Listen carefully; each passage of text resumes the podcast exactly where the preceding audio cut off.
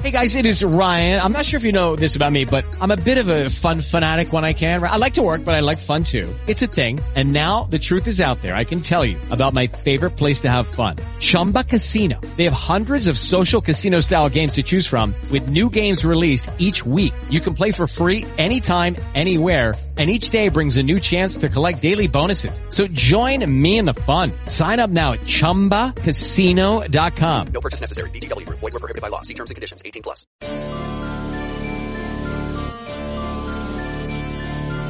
Are you searching for the best in online black radio? Then go to blacktalkradionetwork.com, helping you filter through the noise. Real talk, black talk.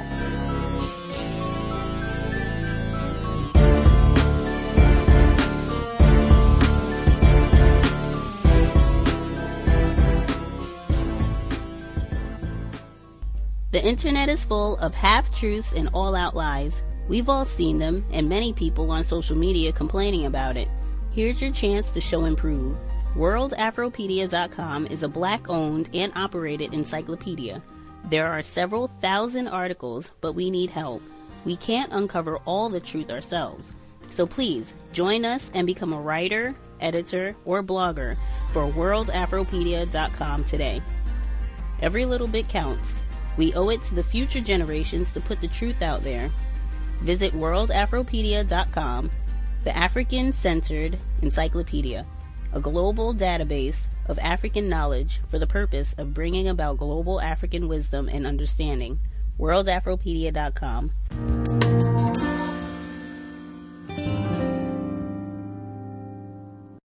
On November 25th, 1491, Santiago defeats the last Muslim stronghold, Granada.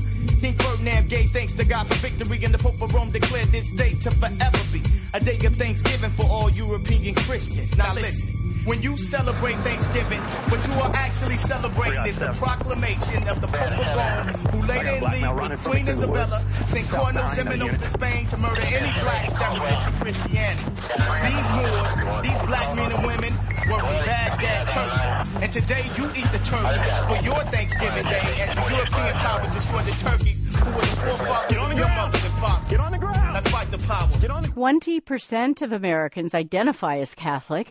In the African American community, that figure is much smaller. Not much more than 1 in 20 is a Catholic. Among them is Cecilia Moore. She's a professor of religious studies at the University of Dayton, a Catholic research center in Ohio, and we reached her to learn more. Thank you very much for joining us. You're welcome. Thank you for inviting me. In a broad sense, how do you see the African American Catholic community here in the United States? The black Catholic population of the United States, the figure that's given is around 3 million. And that would include African Americans who were born and raised here. It definitely includes an emerging African immigrant community. And also, lots of black Catholics in the U.S. have Caribbean roots too. It also includes what we would consider to be cradle Catholics, meaning those people who were born into a Catholic family and baptized as infants and raised all the way through as Catholics. But it also includes people who choose Catholicism. May I talk to you then about the church itself, though, in that context? It, it has been said generally about American Christianity that the church is the last segregated institution in America. What about the Catholic Church? For African Americans, was it an experience of segregation? Has it been? Well, uh, I would say that yes, there is that experience but there are also experiences where you see the Catholic Church lead on desegregation. Archbishop Ritter of Indianapolis uh, in the 1940s desegregated the Catholic schools in Indianapolis. For me, this is a really important thing. It's a both and story. There is racism within the church, and there is racism within the church because the church is a part of our culture. Do African Americans, um, Catholics, as do other Christian denominations, do they tend to worship in separate congregations? That will depend on where you are in this country. If you are from a place that has a large old black Catholic history, a place like New Orleans or Baltimore, you have very old, well established parishes that were established for African Americans. Most black Catholics don't live in either one of those places. We're scattered all across the United States. And so for most of us, the possibility of belonging to a black parish is not there. I know you are a practicing Catholic, also an African American. What is your church there in Dayton like? St. Benedict the Moor is a parish that is predominantly African American. We also have a significant population of Catholics from various places in Africa, especially Ghana. Our priest is from Ghana. That is a witness to the universality of Catholicism because the church is supposed to be a place for all of us. Thank you very much for joining us. You are welcome. Thank you for inviting me. Cecilia Moore teaches at the University of Dayton. She is also professor at the Institute for Black Catholic Studies. It was a big day for the Pope and for U.S. Catholics. The pontiff visited the White House, where he met privately with President Obama, and he made a speech arguing for immigration rights and urging recognition of the dangers of climate change. And one group of parishioners also hoping for some recognition black Catholics. A survey out of Georgetown University estimates that only about 3% of American Catholics are black. But the history of black Catholics in this country is a complicated one dating back to the 17th century. Though slavery was officially condemned by Pope Gregory in the 1830s, the church continued to struggle with segregation in its parishes and schools well into the 20th century. Since then, a shift in demographics has seen the closure of black parishes or conversion to Latino services. For more on the intersection of race and faith, I'm joined by Anthea Butler. She's a Catholic and an associate professor of religious studies at the University of Pennsylvania. Welcome to Take Two. Thank you. Thanks for having me today. African American Catholics have a long history in the U.S. Tell us a little about that. Well, yes, we do. If you think way, way, way back, uh, there were black Catholics that came in with the conquistadors. Um, my family became Catholics in part because they came in slaves from the port of New Orleans. And whenever you bought a slave there, in seven days you had to have them baptized. This was called the Code Noir. And black Catholics have been around in America for a long time, but somehow we've remained invisible. And that's something I would like to see rectified. It's interesting that you mentioned St. Monica's High School. The high school that I went to, we used to go play schools like Verbum Dei in Watts or Serra in Gardena. It wasn't until I almost got out of high school that I realized that for a lot of black Americans, Catholicism wasn't the number one religion. When it comes to the Catholic Church and black America, do you think there is still a connection there or or uh, maybe do most Americans think that hey, maybe blacks and Catholics don't really mix? I think that's a misnomer. I think it depends. It depends on where you are. If you're in a place like, say, Houston, Texas, or Lafayette, Louisiana, or New Orleans, or Chicago, uh, yeah, you think black and Catholic mix just fine. If you're in, say, Nashville, Tennessee, or some other place, you know, maybe you don't think that so much because you don't see that many black Catholics. But I do think for Catholics, there's a sense in which the universality of the church makes you, in one way, try to overlook some of the ethnic things that are happening. On the other hand, you have to deal with them because of the different ethnic communities and parishes. What role does racial identity play in Catholic worship services? It plays a very big role. I mean, if you think prior to Vatican II, there wasn't a lot of racial identity. Everybody was sort of forced into the same kind of worship styles and all of that. Post Vatican II, black Catholics were able to explore different musical styles with gospel music. This morning, when the Pope came in to meet with President Obama, there was a black Catholic choir there hmm. that sang for them this morning. So there's a lot of different ways in which black Catholics have put forth their culture within the Catholic Church. How is it different from the way that other Catholics conduct services? I think the difference is is when you see black Catholic parishes, and I'm thinking about especially Los Angeles, my former parish, St. Monica's, which has a really vibrant black Catholic contingent there at the parish, and on St. Agatha's as well. And that means something to people when they're all together and they did the same kinds of things. I think the difference is is how black Catholics were perceived by other Catholics in the church if you think about immigration and all the ethnic Catholics, we have Polish Catholics, Irish, Germans, Italians. everybody always focuses on them for culture within the Catholic Church, but nobody looks at black Catholics. And I think our unique history has a lot of cultural implications because we've had to straddle the line between, you know, being black Americans and being black Catholics. The Latino population in the country has risen significantly over the past five decades. What effect do you think this has had on black parishes? It's had a big effect. Um, I'm thinking about a parish like St. Odilia's, which was a you know the oldest Black Catholic congregation parish in Los Angeles. They flipped. It was like three or four English services, and now there's lots of Spanish services and maybe one English service. Mm. And that meant that when people moved out of the area, when you know upscale African Americans decided to move out to the burbs in L.A., they all went away and those parishes changed. And I think that's been a problem in certain ways. People have felt uncomfortable because they feel like they're being pushed out. It's not that they don't want to be welcoming. Let me be clear. They feel like they're losing because their needs are not being addressed when you have another burgeoning congregation and population coming in. Did that at all lead to a number of blacks maybe not identifying as Catholics? Well, perhaps. I think what has happened more in the last maybe 30 or 40 years has been a sense of frustration with the church. And there have been a lot of people leaving for different kinds of reasons altogether, you know, sex abuse scandals, those kinds of things.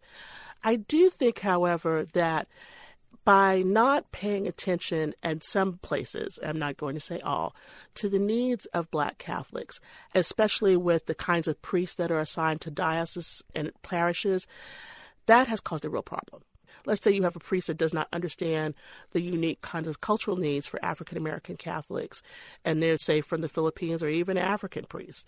That causes a lot of problems. Now, Pope Francis will be visiting uh, Our Lady Queen of Angels School in New York City later this week. Why is that significant? Well, it's significant for a couple of reasons. One is there's a, a large contingent of um, immigrants. It's a ethnically mixed school. But even more important than that, it is a closed, predominantly African American parish.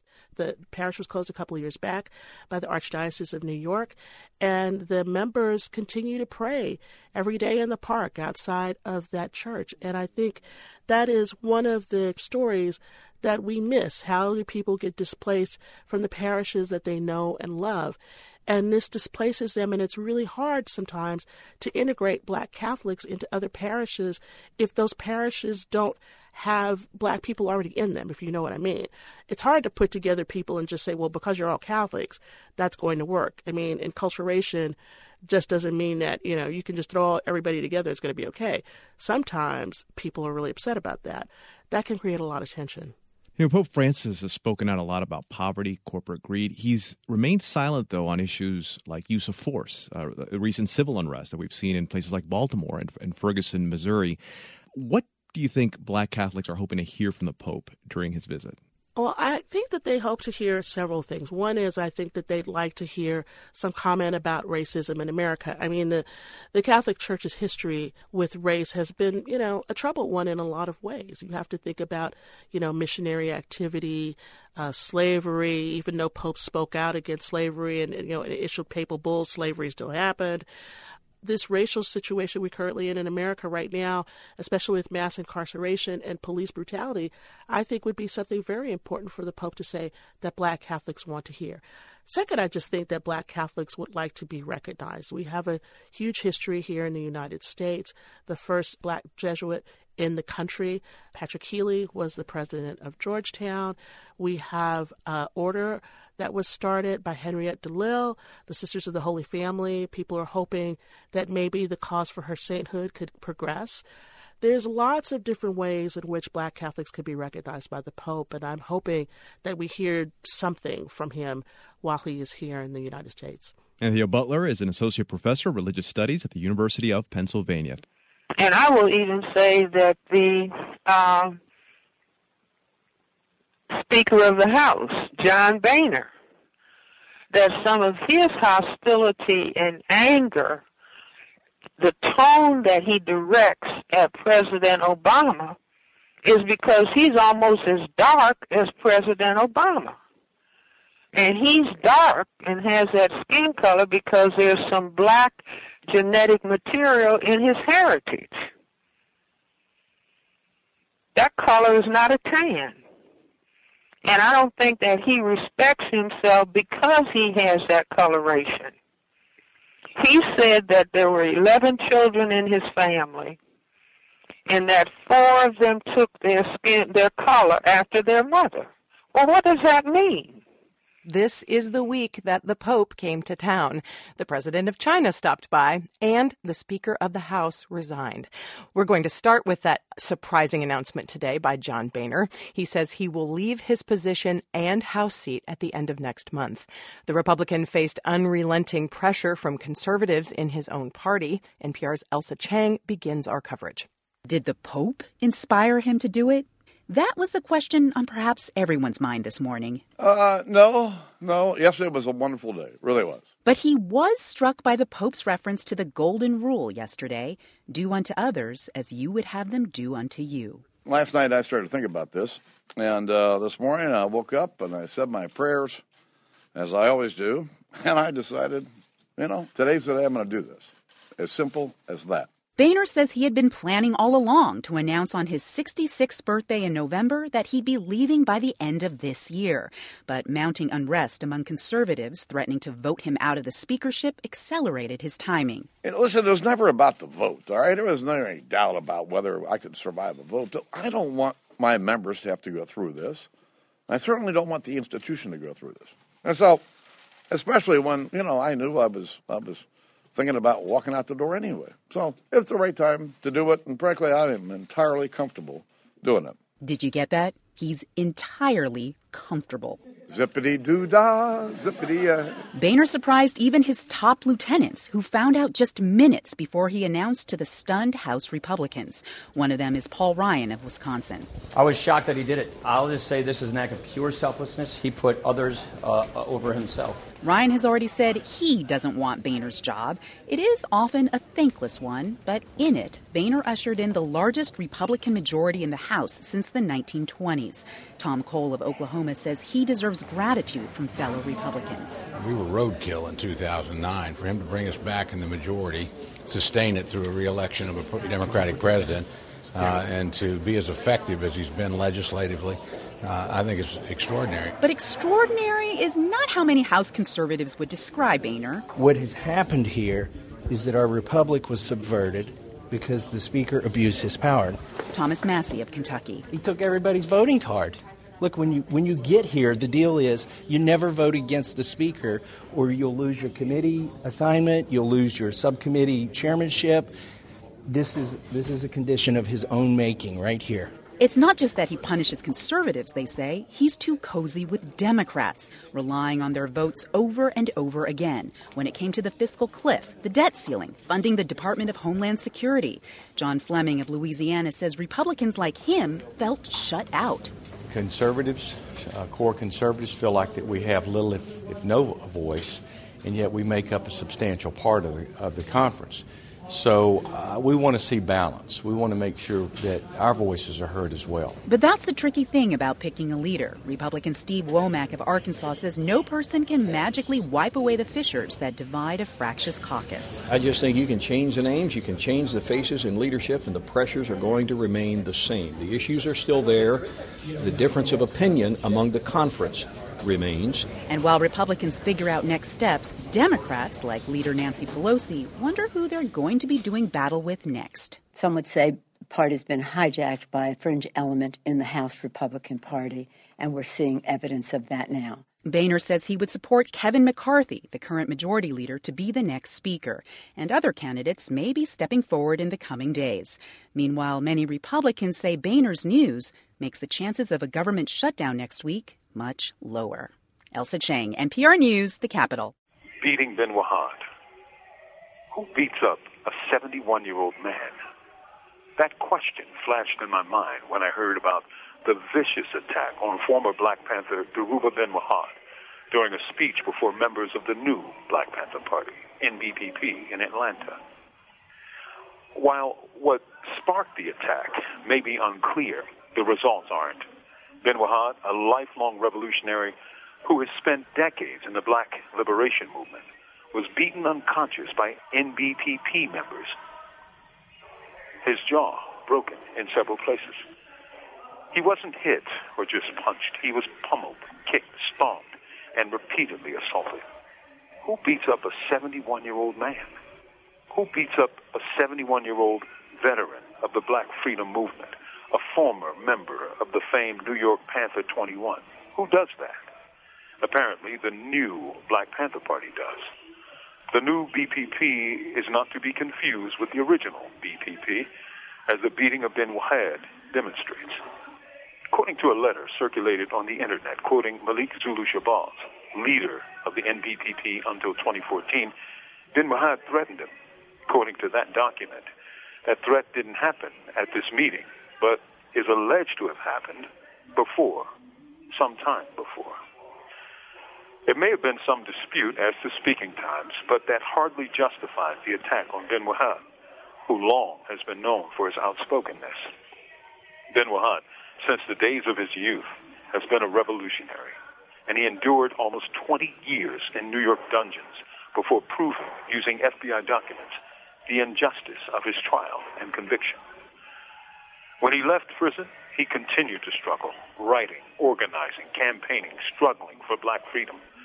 One could always count on him for sharp analysis and principled resistance to the system's relentless attacks on black life, years before the Black Lives Matter movement emerged. That he should have to endure such an attack from the NBPP proves that for some, black lives don't matter much. Not when you can beat a 71 year old man unconscious. From Imprisoned Nation, this is Mumia Abu Jamal.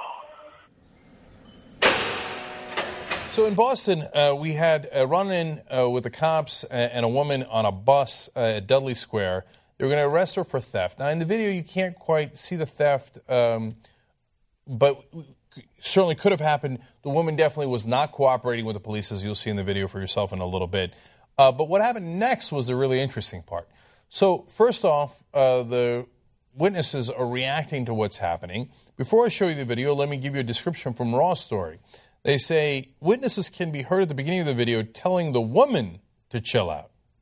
Okay, that's uh, probably sensible. You're going against a, a cop. Uh, you don't want to freak out here. Um, but then the cop pulls his gun.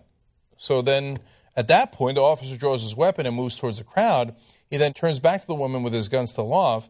A man could be heard saying, Drop the gun, chill, it's not that serious. So I like that because now the, then the crowd turns and they're telling the cop to chill.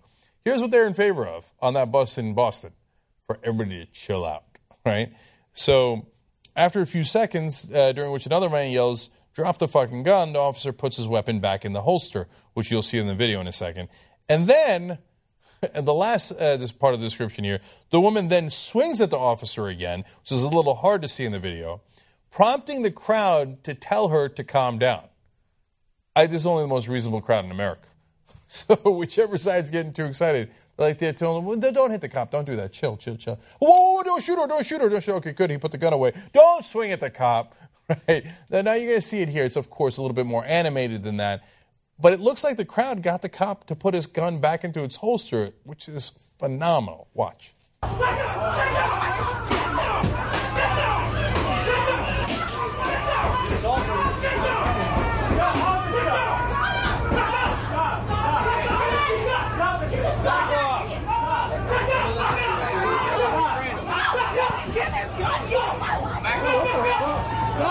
Drop the gun! Drop the gun! Drop the gun!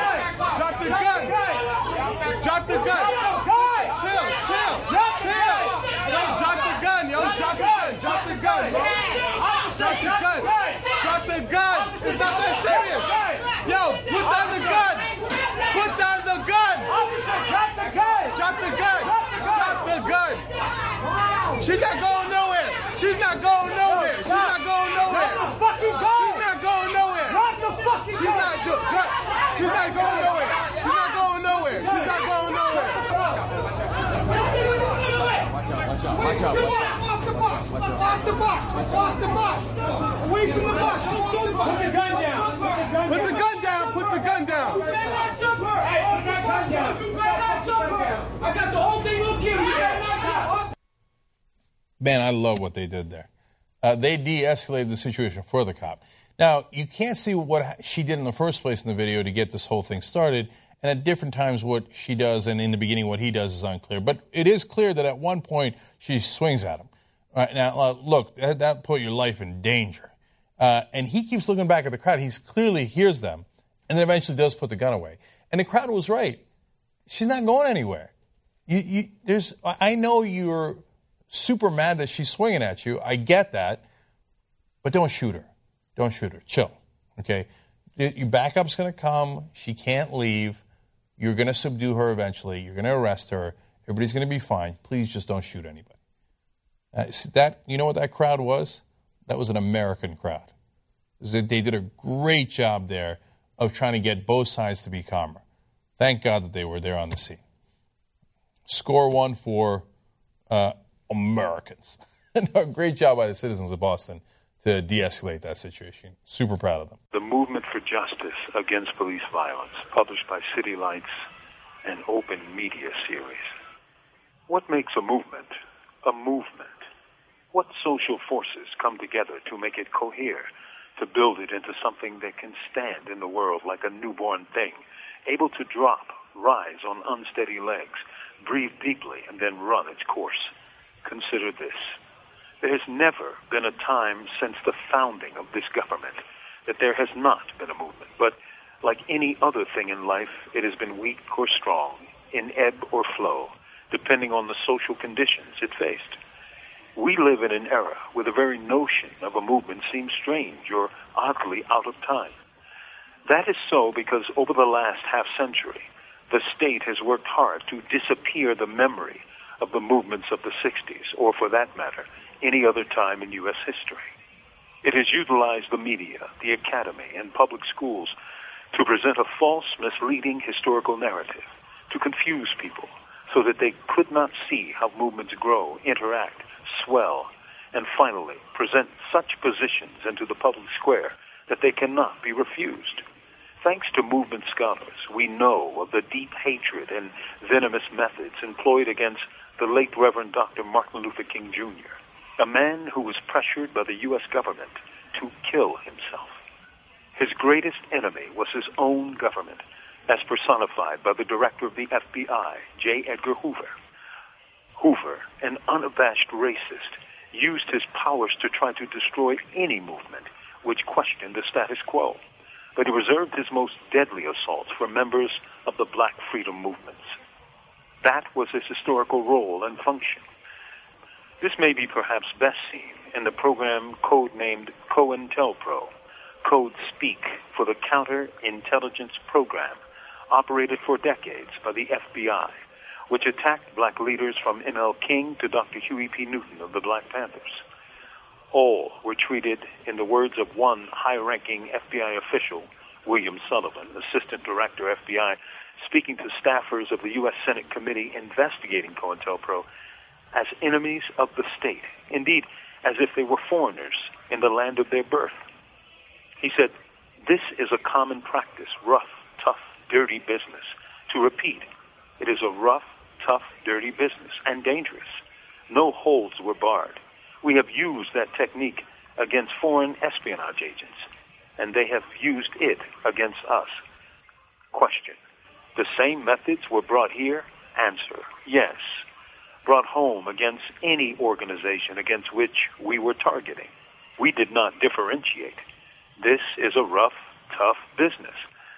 That's from a U.S. Senate report known as Hearings Before the Select Committee to Study Governmental Operations with Respect to Intelligence Operations.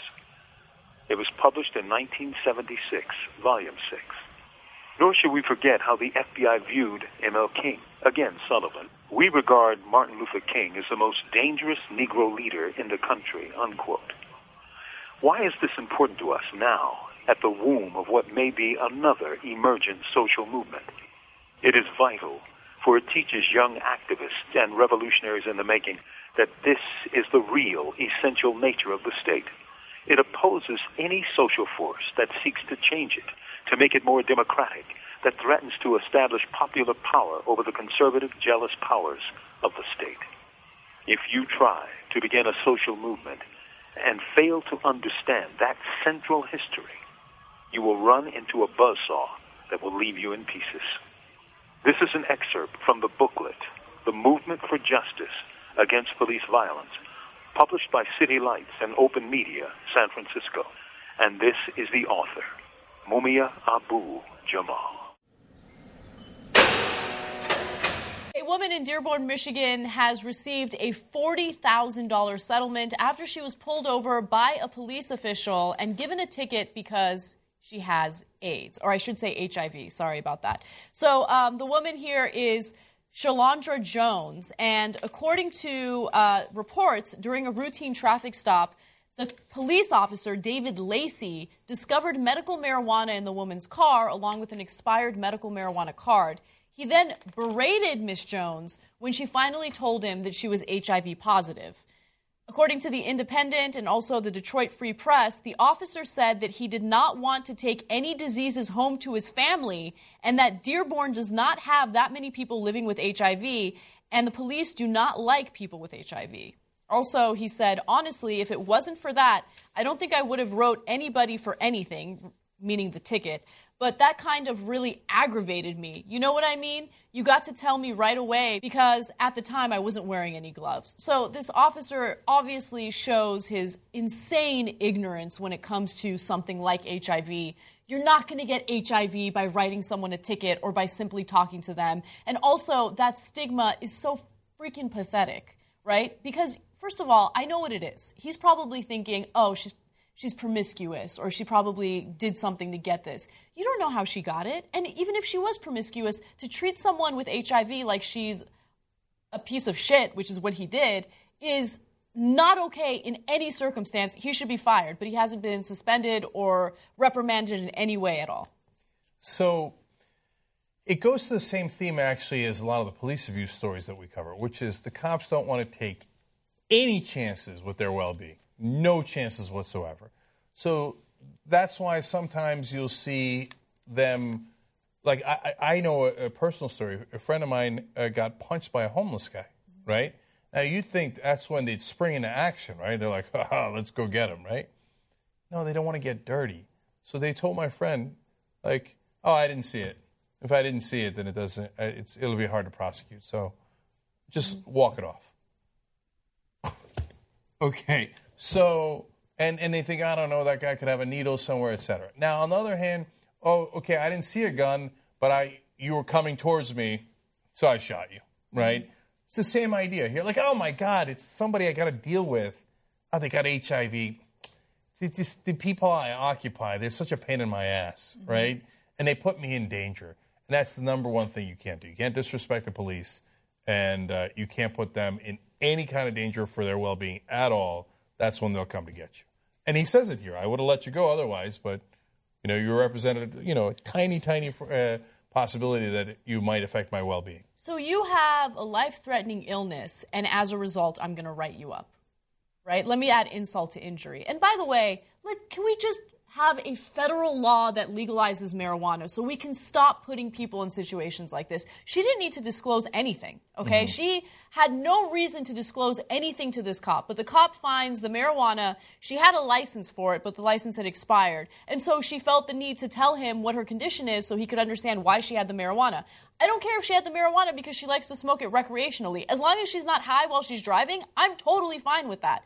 We need to finally pass a federal law legalizing marijuana for recreational use and just be done with it. This is such a crazy story. I feel terrible for this woman.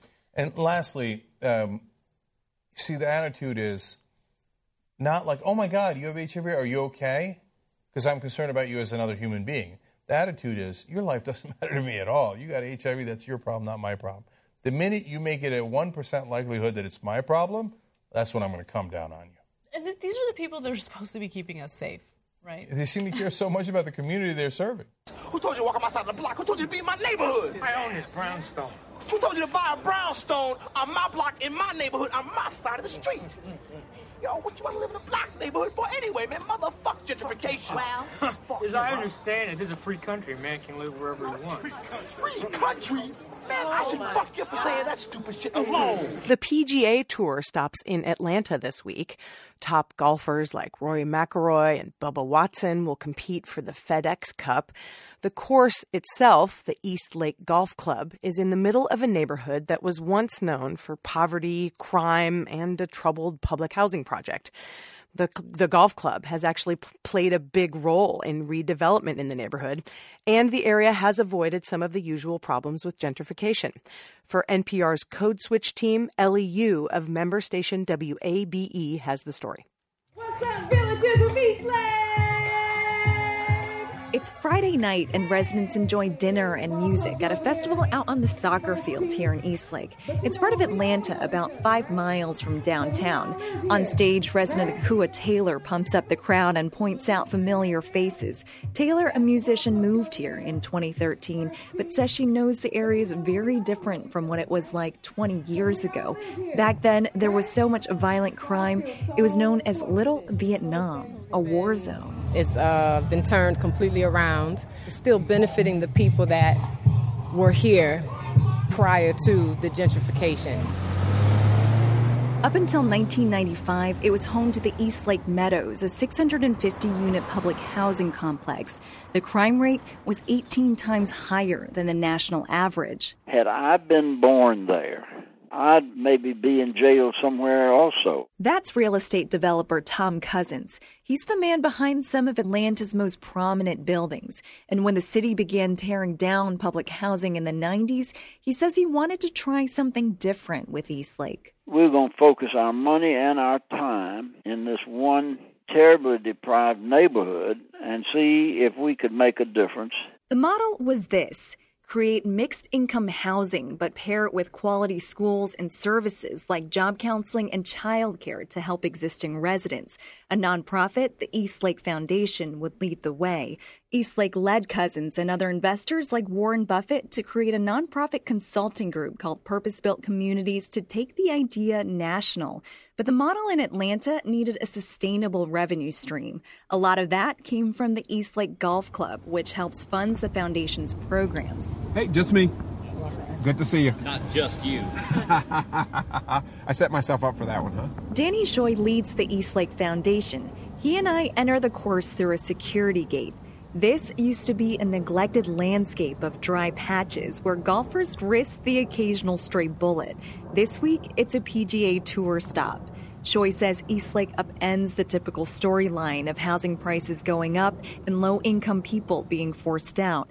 He says the intent was to keep residents from being displaced. The people who live there have the opportunity to remain there and they're not pushed out. A truck sprays sand into a bunker on the course. Corporate membership is $125,000, and there's a suggested donation of $200,000 to the Eastlake Foundation, which means not everyone can play here. The club does fund things like a youth mentorship program over at the nine hole public course, but resident Orlando Geiger, who's sitting at a park just across from the course, says it doesn't feel like it's a place for him. Just a country club. That's all it is, a country club. Choi says he understands some residents push back at Eastlake's transformation, but he argues the aim of the redevelopment was to change the character of the neighborhood. We are very intentional and unabashed about the fact that the Eastlake model is disruptive. When Eastlake Meadows public housing was torn down, residents were offered the chance to return to the new community, but they had to meet some requirements. No felony record, and they had to be either employed or in training. The Atlanta Housing Authority says about 13% of families weren't allowed back. In the end, only about a quarter of their residents returned. From a sort of critical perspective, they're only taking residents back. They're taking the best of the best. Deirdre Oakley teaches sociology at Georgia State University. She says the Eastlake model has shown success. Violent crimes down 95% from two decades ago, but Oakley says the success has benefited only a small group of people. Marilyn Hack was one of them. She moved here 15 years ago when she was a single mother of three and says she needed affordability as she finished going to school. I didn't have to like really worry What I really wanted was a stability and someplace safe, and that's what I found here. Hack says she thinks this can work elsewhere too, even if there isn't a fancy golf course to provide support. So far, the group Purpose Built Communities has taken the approach to 11 other neighborhoods across the country, from New Orleans to Omaha. For NPR News, I'm Elly Yu in Atlanta.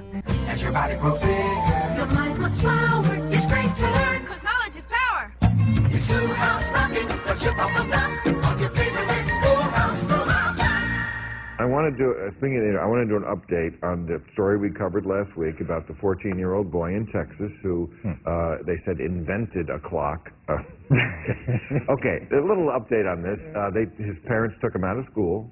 Uh, and he's just doing t- TV now, and he's on like a, a tour. And look, I, I'm not anti this kid. I hope this kid has a wonderful life and does great things. But the lib- mostly liberals, you'll like this, mm-hmm. who have glommed onto him as a mascot, are ninnies mm-hmm. uh, because somebody showed that he did not invent anything. Show the tape of somebody that this was on the internet. It took 20 seconds for this somebody to do what this kid did. He didn't invent a clock.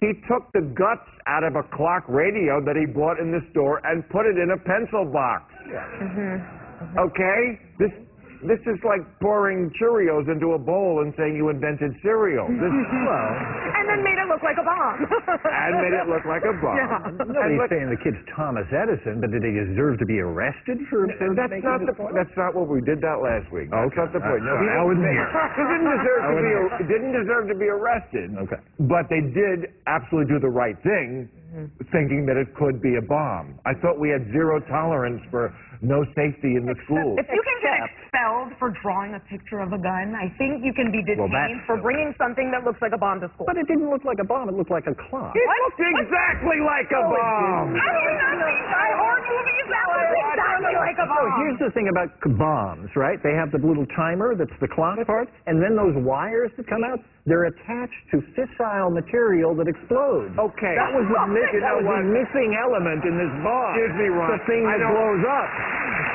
Nothing blew up. I don't notice all that when I see that hunk When of you- metal when you see a clock? You know what, Ron? Try to take that through airport security tomorrow and I see think if they take it. I think oh, you could. really? It's a clock.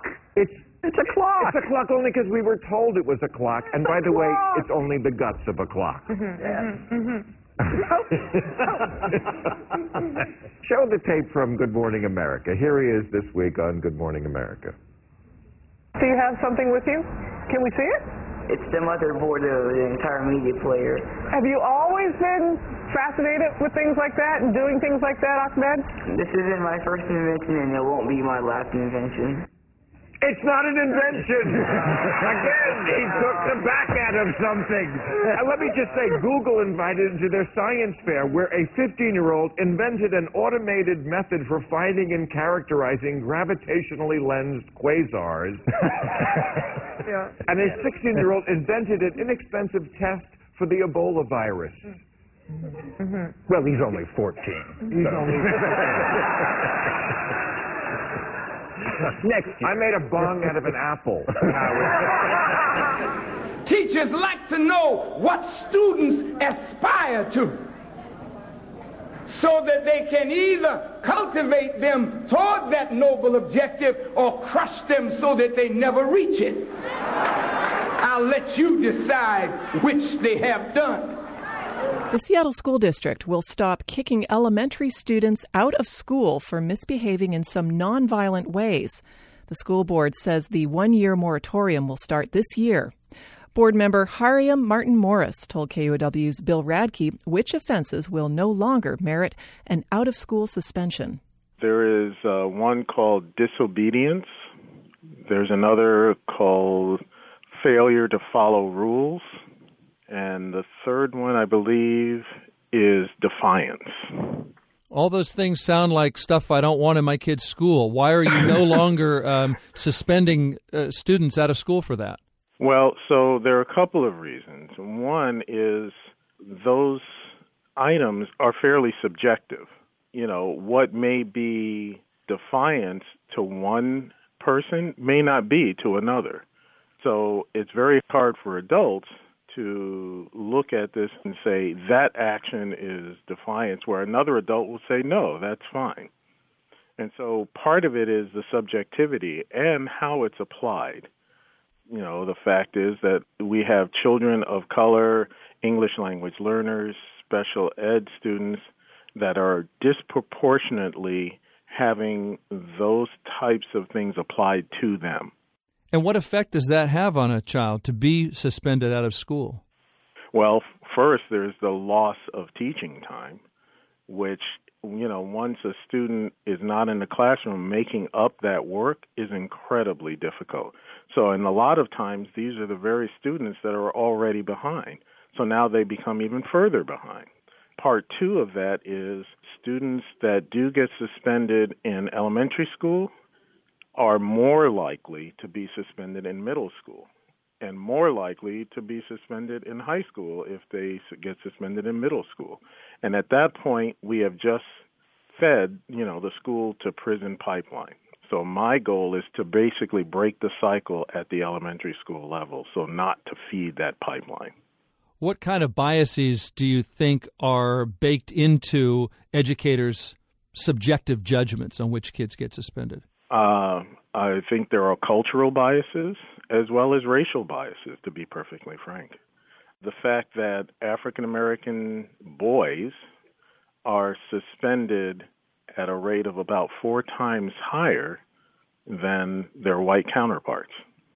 And how do you know to blame that on racism and, and not just uh, more acting out by young African American boys? Then that that becomes a cultural problem, then, doesn't it? The fact that you're saying that African American boys act up more than white, I I find that very difficult to believe. So I'm a Seattle school principal. A student is consistently acting out disrupting the classroom, disobeying the teachers. I can't suspend the student out of school anymore. What can I do instead? So, one of the things that needs to be clear is you don't get suspended for a single offense. Even under the old rules, there were steps that had to be followed. Now we're saying, no, we want you to work harder at that.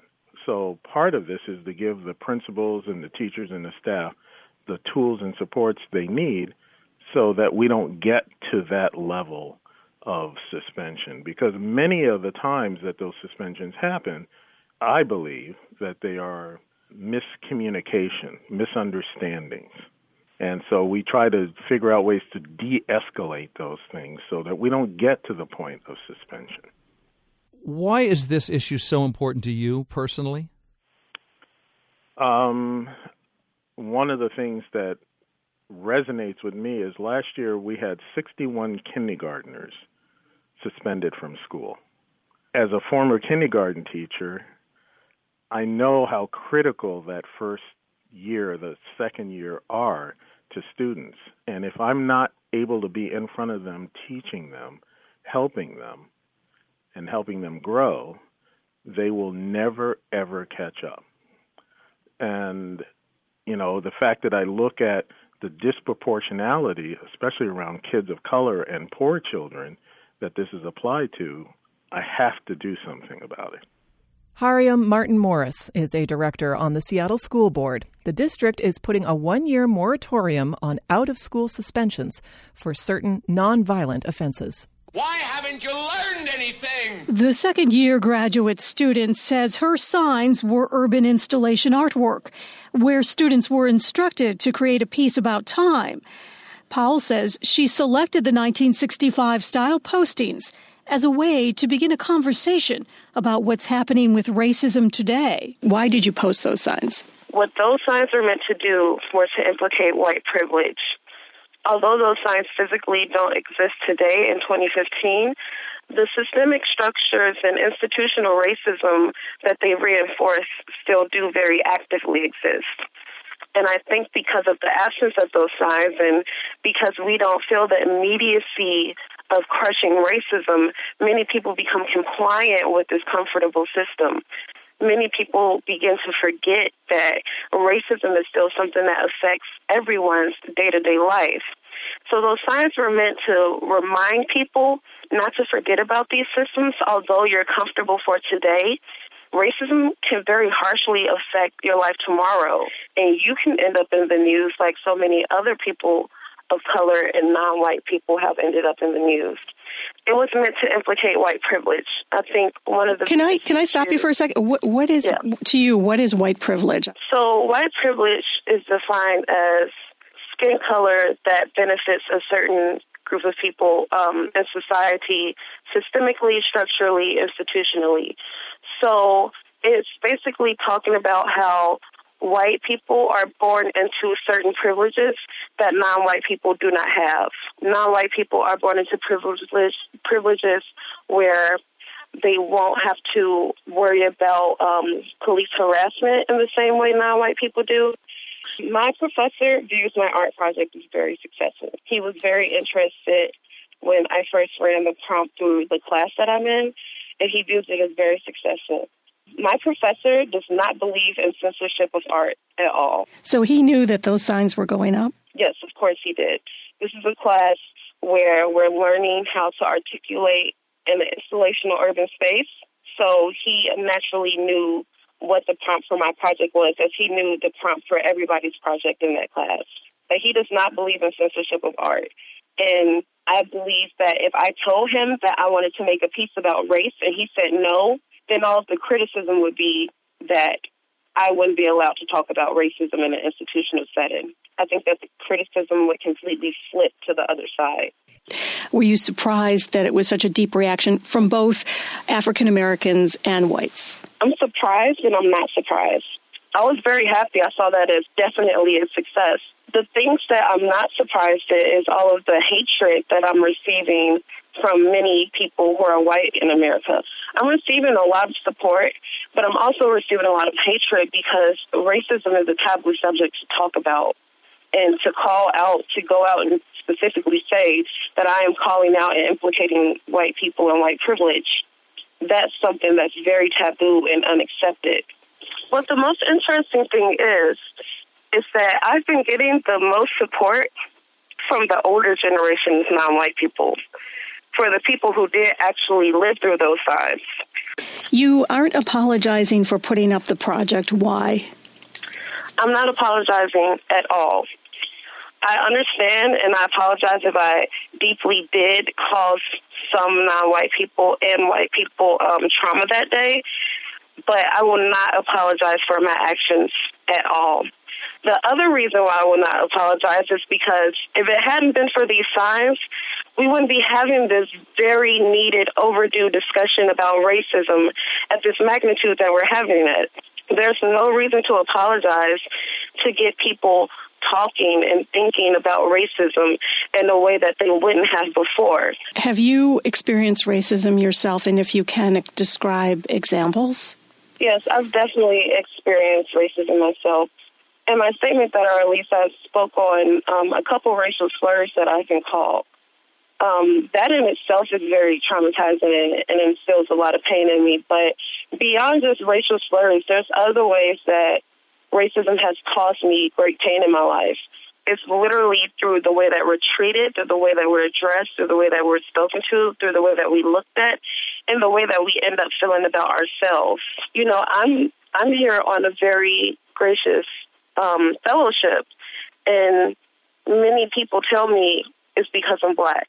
Well, Ashley Powell, art student at the University of Buffalo, thank you so much for speaking with us about your very controversial art project. Thank you so much. So, how's the college responding to this incident? We're having a, um, a race forum, And what's that?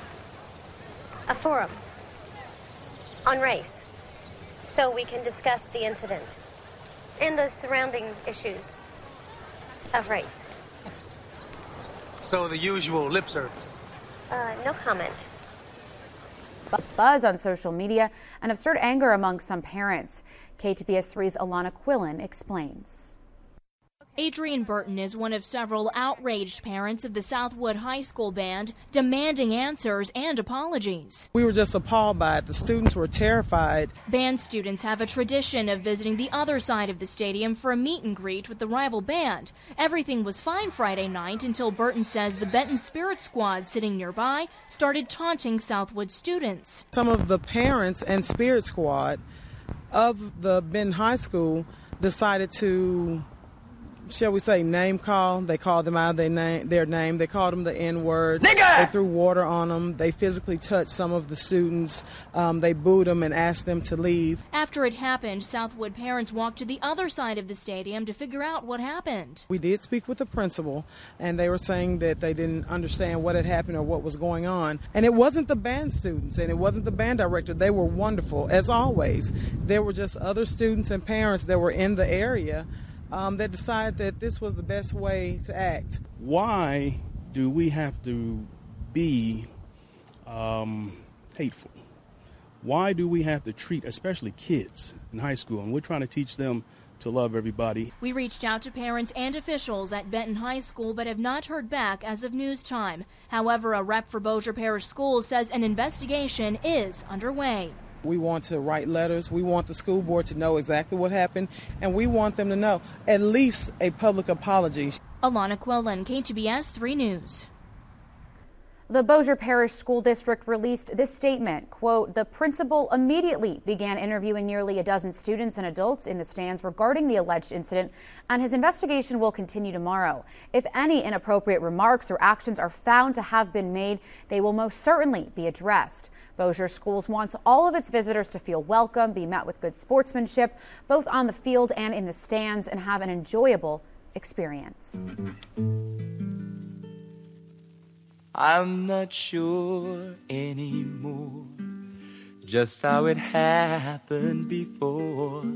The places that I knew were sunny and blue. I can feel it deep inside this black nigger's pride.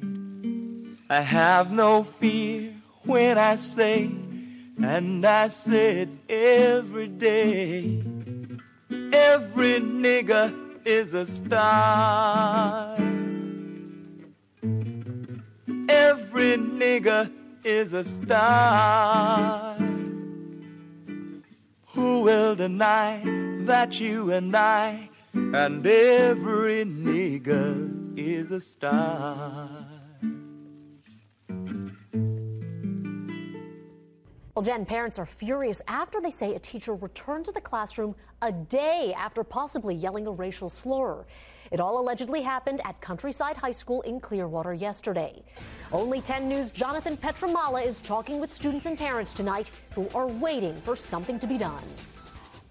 10th grader Shamaya Baldwin took what she says a teacher told her liberal arts math class at Countryside High yesterday to heart, which is where she pinned this paper with the N written on it as she walked back into class today. And I wrote on it, and I said, since you want to call me a don't address me as my name, address me as Baldwin was kicked out of class by the same teacher she and other students say said the slur during a group work session yesterday. And I guess it was getting too loud, so she was just like, "Oh, be quiet, you."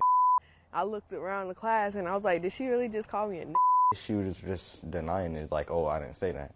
And today she was like, "Oh, I didn't say that. I said Nikki." 10 News has learned several complaints have been filed, and the district has opened an investigation into the allegations. Meanwhile, the math teacher is still working, and that isn't adding up for some of the parents. Clearly, you know, she's just taking her off the floor, not let her work, figure out what's going on. That way, students and parents can have some confidence that there's some, integrity being upheld. Right now, it's a case of he said, she said. The district says they will question the students and try and figure out if the teacher did say Nikki or the N word. In Clearwater, Jonathan Petramala, 10 News. Black babies cost less. We are going to spend the next few minutes revisiting a case that shocked the nation in the early days of the civil rights movement. 60 years ago this week, an all white jury in Sumner, Mississippi acquitted two white men in the murder of Emmett Till. He was a 14 year old black boy visiting Mississippi from Chicago. The men later confessed to killing Emmett Till for whistling at a white woman.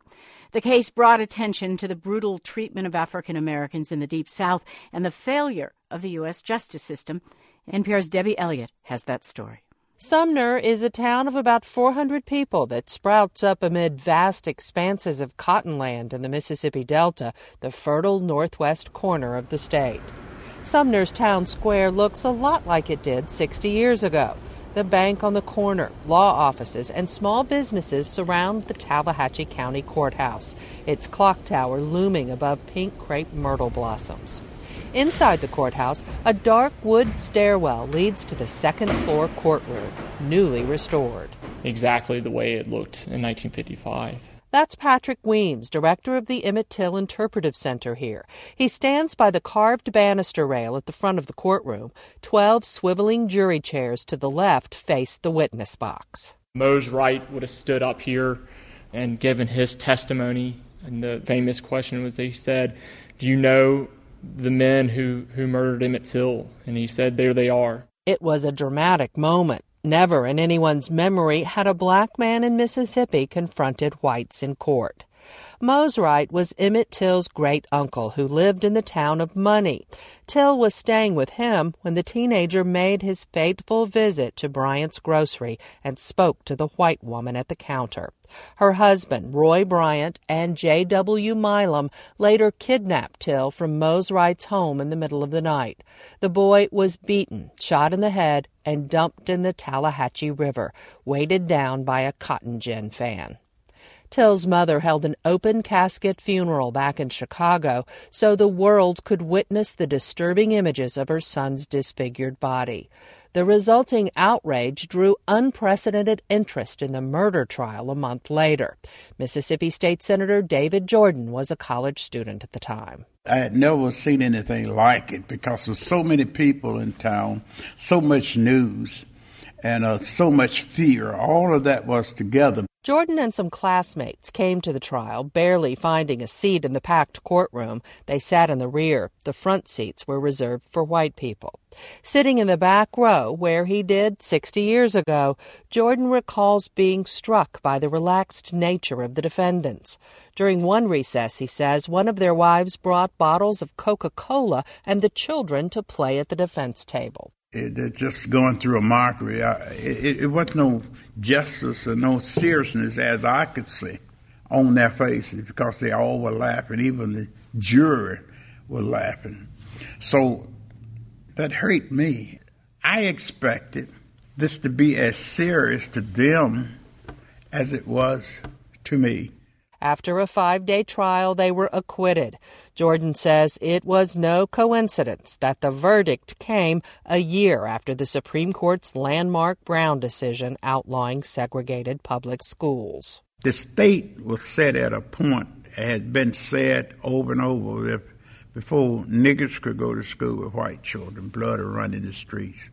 And this was evidence in their mind, I assume, that this is an example that the world can see that we mean business. Mississippi in 1955 was just impossible for a situation like this. Betty Pearson was 33 at the time, the wife of a white plantation owner. She and Senator Jordan are among the last living people who attended the Emmett Till murder trial. It was not a very um, happy week for us. It was hot as the very hinges in the first place. It must have been well over 100 degrees in that courtroom. She says stores throughout the Mississippi Delta had set mason jars by their cash registers to raise money for the defense, and all of the lawyers in Sumner were representing Bryant and Milam. It infuriated her. To me, it said that, okay, every white person in Tallahatchie County, not in all of Mississippi, is a racist, and they are trying to defend these people. And I knew that was not true. Pearson, now 93, says after the trial, she was stunned by the silence. I never got one question from a single soul in Sumner. Their reaction to it was if we just ignore it, it'll go away. The courthouse was remodeled in the 70s, and up until about 10 years ago, very little was said about what transpired here. In 2007, Pearson joined a local biracial group that apologized to Till's family. The Reverend Willie Williams says in the years since, they've been working to restore the courthouse and foster reconciliation. Some people look at rec- the word reconciliation, okay, we've been reconciled, now everything is fine. No reconciliation is the bridge, but the restoration of that is the work that have to take place to restore trust. But others believe the Till trial has been a stigma on Sumner that it didn't deserve. Till was murdered in another county, but his body was discovered in Tallahatchie. John Whitten III practices law in Sumner. We didn't do it. It didn't happen here. This is something that was dragged in and left to rot in our courthouse. His late father was chief counsel for the defense in 1955. It's a long time ago. I think it's part of history. I don't think it should be denied. I don't think it should be honored. Confronting a fraught history has been an ongoing struggle in Mississippi. The state has created a historical trail to show how events, including the Till case, sparked the modern civil rights movement. There's a marker here along the banks of the Tallahatchie where Till's body was pulled from the river. Today, the sign is riddled with bullet holes. Debbie Elliott, NPR News, the Mississippi Delta.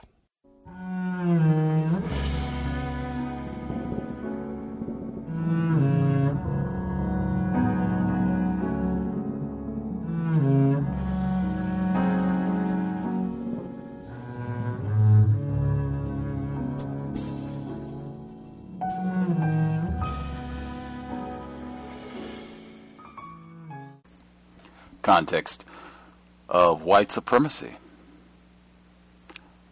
Sign still riddled with bullet holes. Doesn't get any better than tacky. Gus T. Renegade in for another broadcast, hopefully to share constructive information on the system of white supremacy. Today's date, Saturday, September 26th, 2015. So I have been told. Uh, compensatory call in. Looking forward to hearing views, thoughts, reflections uh, from non white folks. Listen to the program. Uh, feel free to chime in. We'll get to workplace racism down the road. Uh, looking forward to hearing your uh, thoughts on not only the news clip, clips, other observations of other things happened during the week that you would like to share. Feel free to chime in. The number to dial is 641 715 3640. The code is 564 943 pound. Press star 6 if you would like to participate. That number one more time 641 715 3640. The code is 564 943 pound. Press star 6 if you would like to participate. Right on. Uh, before we get to the folks, number one, invest if you think the program is constructive. Racism hyphen notes dot blogspot dot com. Racism hyphen notes dot blogspot dot com. Listener supported, counter racist radio. PayPal button is in the top right corner. If you are not into PayPal, feel free to send an email. We will get you a physical mailing address. Thanks again to all the folks who have invested down through the years. I hope the program has been, continues to be worthy of your time and energy. Uh, if you're not getting constructive information, this is not helping you to get clarity about what it means to be white, uh, what racism is, how it works, and things that black people, non white people in total, can do to immediately work against the system of white terrorism, then find something better to do with your time. We have too many problems to be wasting time uh, with nonsense that's not giving out constructive information. Uh, a couple of uh, pointers that I will uh, get to. Um, just again, bullet holes in the sign, and that's that's common. I think Lennon Lacy, uh, black male, people don't even talk about him anymore. Black male that was found uh, hanging, likely lynched in North Carolina last summer, right after the shooting of Michael Brown and a lot of other things that that took place. Uh, John Crawford III shooting as well. Um, he was buried, and then it looked like some tacky, trifling racists came and defiled his gravesite after his death. And I mean, of course, tragically, the parallels with Emmett Till, uh, them saying that uh, he allegedly was in some sort of tragic arrangement, uh, being sexually raped by some white woman who was in her 30s. He was only a teenager, so I mean, this is not even close to, you know, this is a, a equal, a balanced pairing. This is just totally a white woman raping this young uh, teen, uh, Lennon Lacy, Lennon Lacy, uh, and it was speculated that that might have contributed to his death. Still no justice there either moving forward, reminding me, uh, Anthea Butler. Anthea Butler, she's the black female. She was uh, not the first clip, it was two different clips that was talking about racism, uh, black people, and uh, Catholicism, the Pope, his visit this week.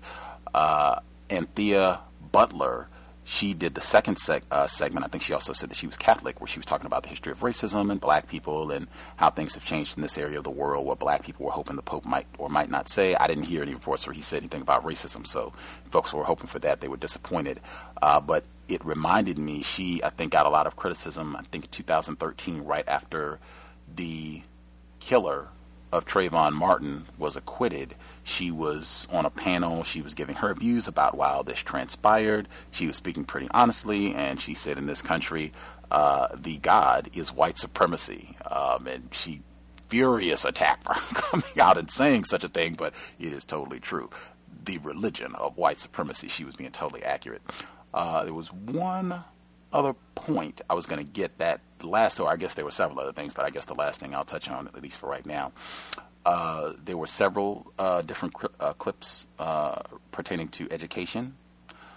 Uh, one of those clips was about Seattle. I think I've heard that sort of thing uh, in other locales, not just Washington State, where they're saying, hey, it's a lot of racism with these suspensions, as if white people didn't know that. maybe we need to do something else because we are just, you know, tossing little black children out left and right, you know, on their ear, boom, boom, boom, boom, boom. Tons, been a lot of stories. We've had programs about that over the last year. Uh, I've seen where I think in California and some places where they're starting to try to, uh, or at least giving lip service to say that they're doing away with suspension. Uh, and then you heard the report here, Washington State, where they said they're gonna they're gonna give it a trial run uh, for a year at the elementary school level. During the course of that exchange, uh, when they were talking about the number of children uh, here in Washington State, I think they were talking about Seattle specifically, that had been kindergarten children that had been suspended. And I'm just like, wow, what exactly are you doing in kindergarten to warrant a suspension? I mean, really? like I'm just I'm trying to process in my mind like, okay, you you're throwing apple wedges maybe. You don't want to take a nap. like what what exactly can you do at uh, you say no a lot. I mean, I'm I'm just trying to come in my mind what could what could possibly warrant a suspension uh, at kindergarten. And that report from last year, they got a lot of attention. The black female mom, her story was in the Washington Post. She was on Melissa Harris Perry's program as well, where she was talking about she had two young children. I think they were both of them. They were both uh, black boys and they were both under the age of six. And she was talking about how they both combined had like five suspensions. Uh, so some of this is not even kindergarten where they're being tossed out. We want to get them ready. Go ahead and get them prepared so that when, you know, uh, whether it's some random white citizen or an officer, Daniel Pantaleo, or whomever else happens to be out on patrol or ready to roll, you will be prepared. You'll already know your role as a black person in the system of white terrorism. Uh, but I would be curious if they get around to doing that in areas, the suspensions I'm talking about, doing away with them in schools. I'd be curious if they, you know, start saying that they want to do that sort of thing in areas where you have lots of black people, uh, more out towards the East Coast, further down south, if they start uh, going in with programs like that in those areas. I would be very, uh, quite curious. Um, with that, I will pause. Um, I did write about how to get away with murder, but truthfully, I'm not really interested in hearing any commentary uh, on that. I think uh, they, or I, I, can't even say I think. For me, race has totally killed my interest in the program at all. In addition to everything that I wrote uh, on the report about why racists gave Viola Davis the Emmy, uh, they saved the coup de grace Four days after she gets her Emmy, first African American actress, that's what they said, right? To win an Emmy, and she gets to go on stage and give her speech and reference uh, the General Harriet Tubman and talk about racism, which she has done repeatedly for years and years and years, all the way back. She was in the documentary Dark Girls. Four days later, they have her come out and kiss her white lover on prime time. Eight, what does Dr. Welsing say? A pluses across the board racist man and racist woman. Uh, and that, I didn't even watch the whole, like, as soon as I saw that that's where it was going, like, I stopped. I'd said before I'd been watching just, you know, to keep up with racism, white supremacy. I explained all this. I wrote my report and I'm done. So I have now only one other television show that I'm watching and I'm not watching any others. Uh, I'm not wasting any more of my time investing. I know it's all racism. Uh, I could be reading or doing other things with my time as opposed to watching nonsense. So I'm not interested in hearing any further updates uh, on that. You can check out the blog post, though, if you know folks who are, are watching and what have you, they can read and uh, get their updates if they are interested. Uh, not doing Area 8, that's been a long time running. I'm just doing a reminder. No Area 8. Uh, we're not talking about sexual intercourse uh, between white people and non-white people uh, on the Saturday program ever. Uh, that just becomes a very dominant thing. People really enjoy it, and then other topics that are just as important, uh, people lose the enthusiasm. So no Area Eight for any reason. Thank you kindly. Uh, the number again six four one seven one five three six four zero. The code is five six four nine four three pound. Press star six if you would like to chime in. Please do not wait until the last minute.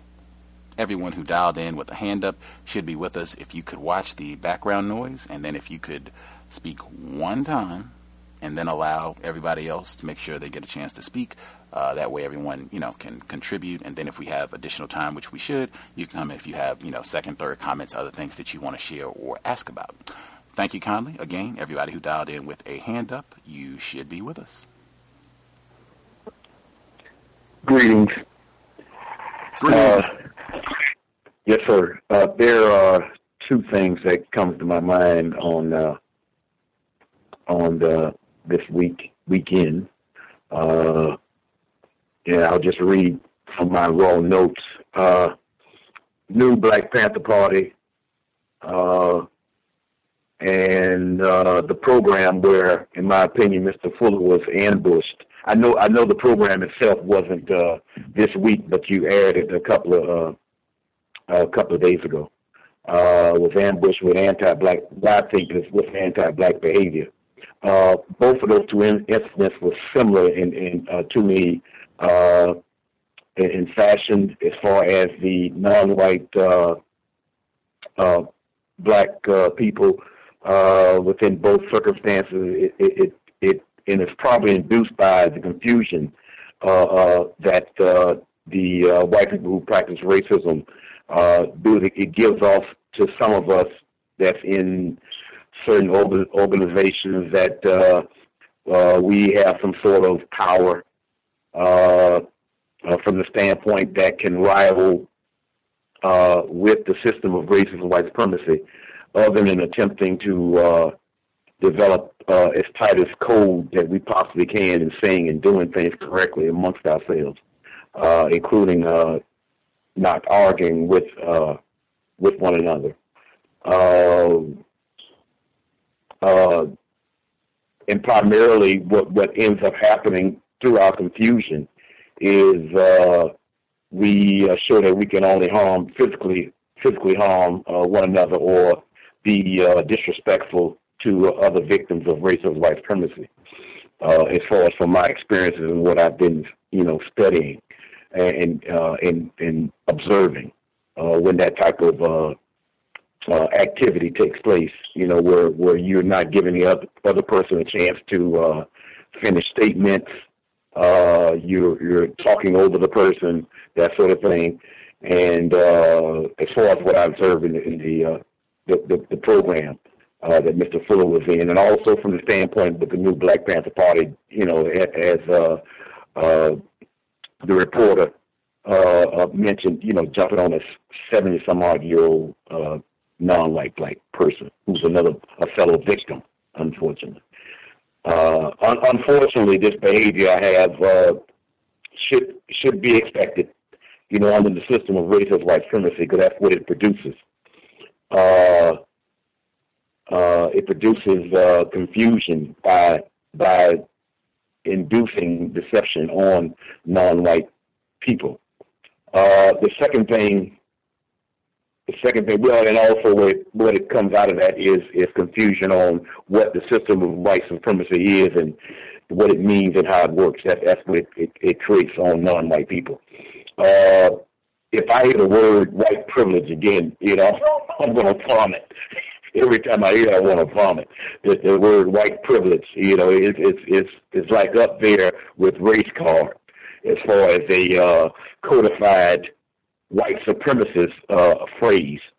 Uh, uh, and I have here written down uh, what it actually is, what white privilege actually is, is active white supremacy.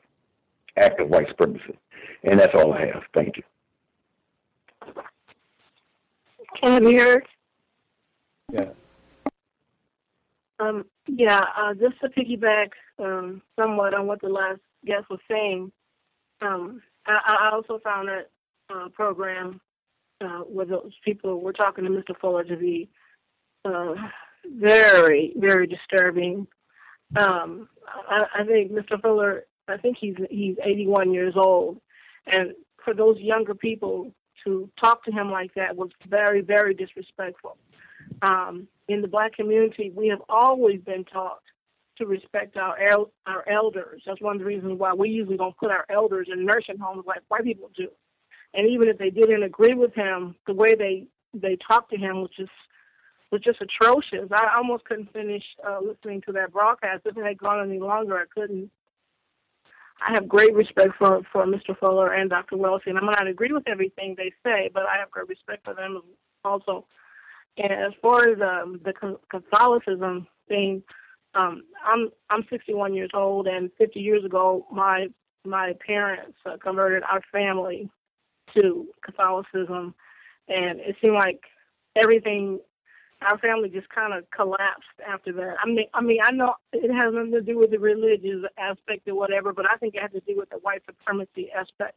Before we were part of a, a, a black church with our family members on both sides, and then we became Catholics, and we attended all white church, and our family members pretty much turned their backs on us, and we just seemed to have a lot of problems from from then on. But my my my parents were of the of the um, thinking at that time was they didn't know any better that the white man's ice and water is colder and wetter.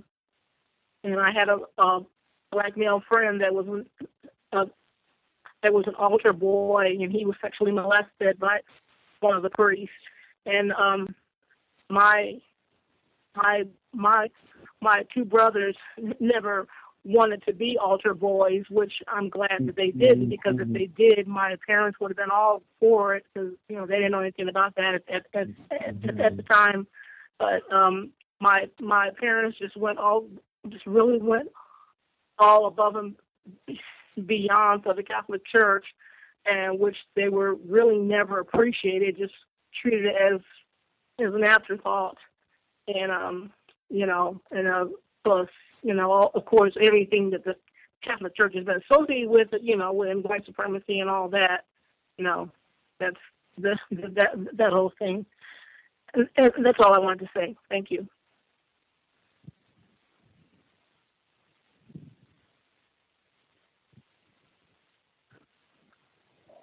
Uh, hello. Good evening. Good evening. Hey, hey, hey. Hello, everybody. Uh, couple of things. I just once again, I appreciate you playing that clip on the 60th anniversary killing of Emmett Till. And unfortunately, there are still people trying to bring about the unjust killings and imprisonment of black males for supposedly being like females. So it's still I'm glad you need reminders. And as for the white lady who took offense because stores were, were collecting money to defend these ladies, and it made her feel, and she didn't like the fact that it made the people look like racist. Well, one, they were, and two, if, you know, and two, this sort of thing still continues. Like people defending races or people who kill black people. You know, from Zimmerman, Brown Wilson. Heck, you can even fake a crime and say a black person did it, and and you'll still get six thousand dollars, like the uh, racist white veteran did. And I just want to uh, of Ahmed Mohamed. You know, one of the things I've also discussed about Bill Maher is how he can be as big as Zionist as anybody else you can think of. Now, again, he can be for his particular part of the white team. But don't say you're an atheist when you defend everything about Israel, which is a Jewish, which identifies itself as a religious state, and you defend any and everything related to it. And it particularly comes out with his bigotry towards Islam. You remember the big fight him and Ben Affleck had. Not that we trust him either, as I stated. But the way he has been going at this kid, I mean, like, did you hear him when when someone said, that he deserved to be unjustly arrested? Oh, that was last week. Let's move on. No. That's the entire point. The kid did nothing wrong, and he was unjustly arrested for it. And then you get these comparisons. Well, you got kids being suspended for wearing an NRA shirt, wearing an American flag shirt, for drawing a gun. But were they arrested? The answer is no. And and it just seems and it's just like, well, okay, he was that, that just seems to that just seems to not bother any that just seems not to bother people. And he shouldn't be compensated for it. Uh, you know, he should be compensated for it. President Obama shouldn't invite him to the White House. And and then and then of course he's got to mock the kid's intelligence. Bill Maher does, and it's just really horrible. Meanwhile, there's a white kid who was arrested. Arizona. He tweeted how should be killed. This white kid didn't get isn't getting anywhere the hatred that this innocent non-white kid is getting. You know. Oh, one last point. Uh, is the caller from Florida here?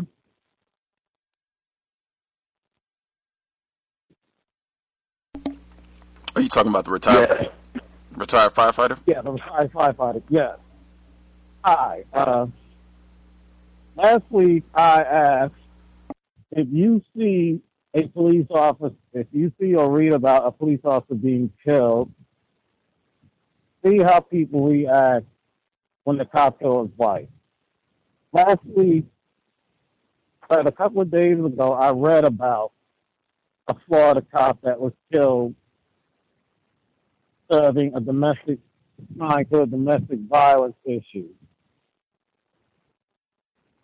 A Sheriff Myers, he was killed by a white guy named Joel Smith. Could you tell me the reaction to that killing? What was the question again? the there was a white cop who was serving a who was killed in line of duty by a white cop killer. Cop killer's name is Joel Smith. Cop was named Deputy Myers. I'm asking you is how was the reaction towards it as opposed to the reaction towards Ishmael Brinsley, Shannon Miles, or any black person accused of killing a cop? Uh, I'm probably not the best person to ask right now because I'm, I'm not really familiar with the uh, with the particular incident. Oh, okay. Well, I wish I was. I, I wish I was to help out with the with the answer, but I, but I uh, I'm- I'm not familiar with it. Okay. Well, I can assure you uh, what I saw. I did not see anyone on CNN, Fox News, MSNBC condemning this as a war on cops. I did not see anyone from Blue Lives Matter to protest this killing of an officer who was killed on the line of duty. I did not hear anyone say all lives matter. Now, if anyone else has, I would love to hear it because I certainly haven't. And that to me is the general reaction whenever it's a white cop killer, because like anything in this system of white supremacy, what it means to be white is that your your actions can be diminished, even being a cop killer.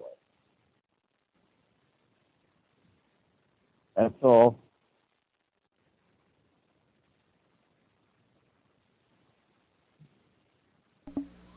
There are other callers who have not shared. Uh, feel free to hop in. Uh, I did want to say I didn't know about this case until uh, M1 brought it up, uh, but I read about it at the New York Daily News. Uh, just little interesting tidbit. They pretty much just spend the whole article talking about what a swell guy Deputy Myers was, and he was doing this job to take his grandchildren to Disney World, and you know he trained puppies in his spare time, and you know he, you know anything else wholesome and wonderful. Uh, you can think of, uh, they put it in the article. This is just the bestest guy in the whole world, and, you know, he was shot. Anyway, there's no mention of Black Lives Matter. There's no mention of All Lives Matter. There's no mention of there's a war on police. Uh, there's no rhetoric to blame. There's no personnel or quotes from uh, the Fraternal Order of Police or any other, you know, these uh, bodies that are just to advocate for enforcement officers. There's no quotes of vitriol. The only interesting tidbit uh, is at the very bottom where they do have a photograph of the uh, detained shooter, Joel Smith. Uh, they write that Deputy Myers was white Smith list, listed himself as Native American on one voter registration and white on a more recent one. And that's how the article concludes.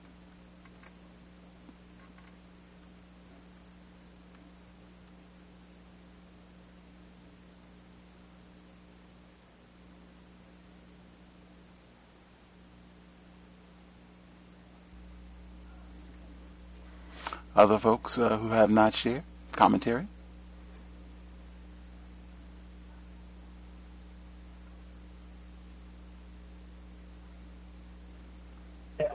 Can I be heard?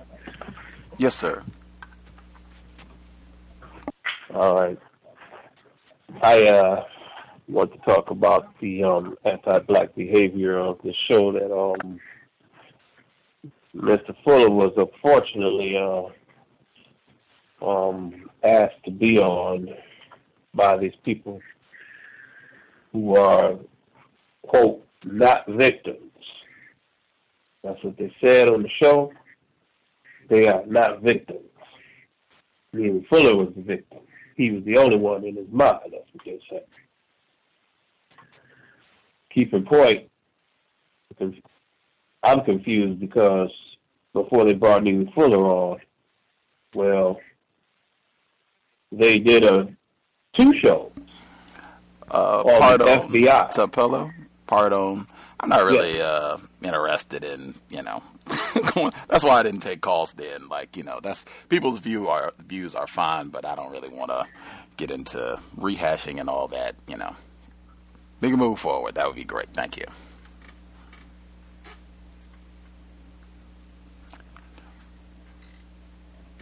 Do you have other All com- right. other things you want to share though? No, I just I really wanted to talk about that because I I felt that they uh, that they were disingenuous when they brought him on the show. Well, you know, that's uh and even one thing I would definitely suggest a part of code if there is a concern with another non-white person, I definitely advocate that non-white person being present so the concerns can be addressed directly to that person. Uh, I think that would be that would be best. Did you have other things you wanted to say though? No, I just uh, I just wanted to bring up that um that behavior. I just don't think that's acceptable behavior. Um, That's that's fine. that's fine. Other people have you know have said that. That's for uh, other folks got their comment in, so we're moving forward on that subject. That was part of the reason that I did not take uh, calls uh, when I played the segment, and I expected that you know folks would have that opinion. That is fine. Contact the person directly. Other than that, moving forward on to other other subject matters. All right. Appreciate it. Thank you. All Thank right. you, sir. Thank you. Good to hear from you, sir. Um, good evening, everyone. Um, guys, just in case I don't ever tell you again, and I want to tell you, tell you often that you do great work. You do great work, Gus, and you keep me focused and you keep me moving forward, and I really, really appreciate that. Um, oh, it's Karma in Texas. I noticed, and I'm, oh, I wanted to give you guys an update on the Sandra Bland thing. Um, the the town um, where Miss Bland um, Miss Bland was assaulted in Prairie View, Texas. Well, when they when the students in that town voted to change the name to Sandra Bland Parkway, and they went to city council and it passed, then all of the white people all over, all over Texas got online and said, "Oh my God, she's such a criminal. She's such an awful person. She's so terrible. How could you? How could you? How could you do such a thing?" And so the black people there, the older black people, the people my age, jumped on board and said, "Yes, that's right. We need to agree with these white people all over the Texas. She doesn't deserve that honor." And you know they lost their focus, and so they made a petition, got like 1,200 signatures, and then went back to city council and had them take another vote to change the name back, which I thought would have been pretty humiliating.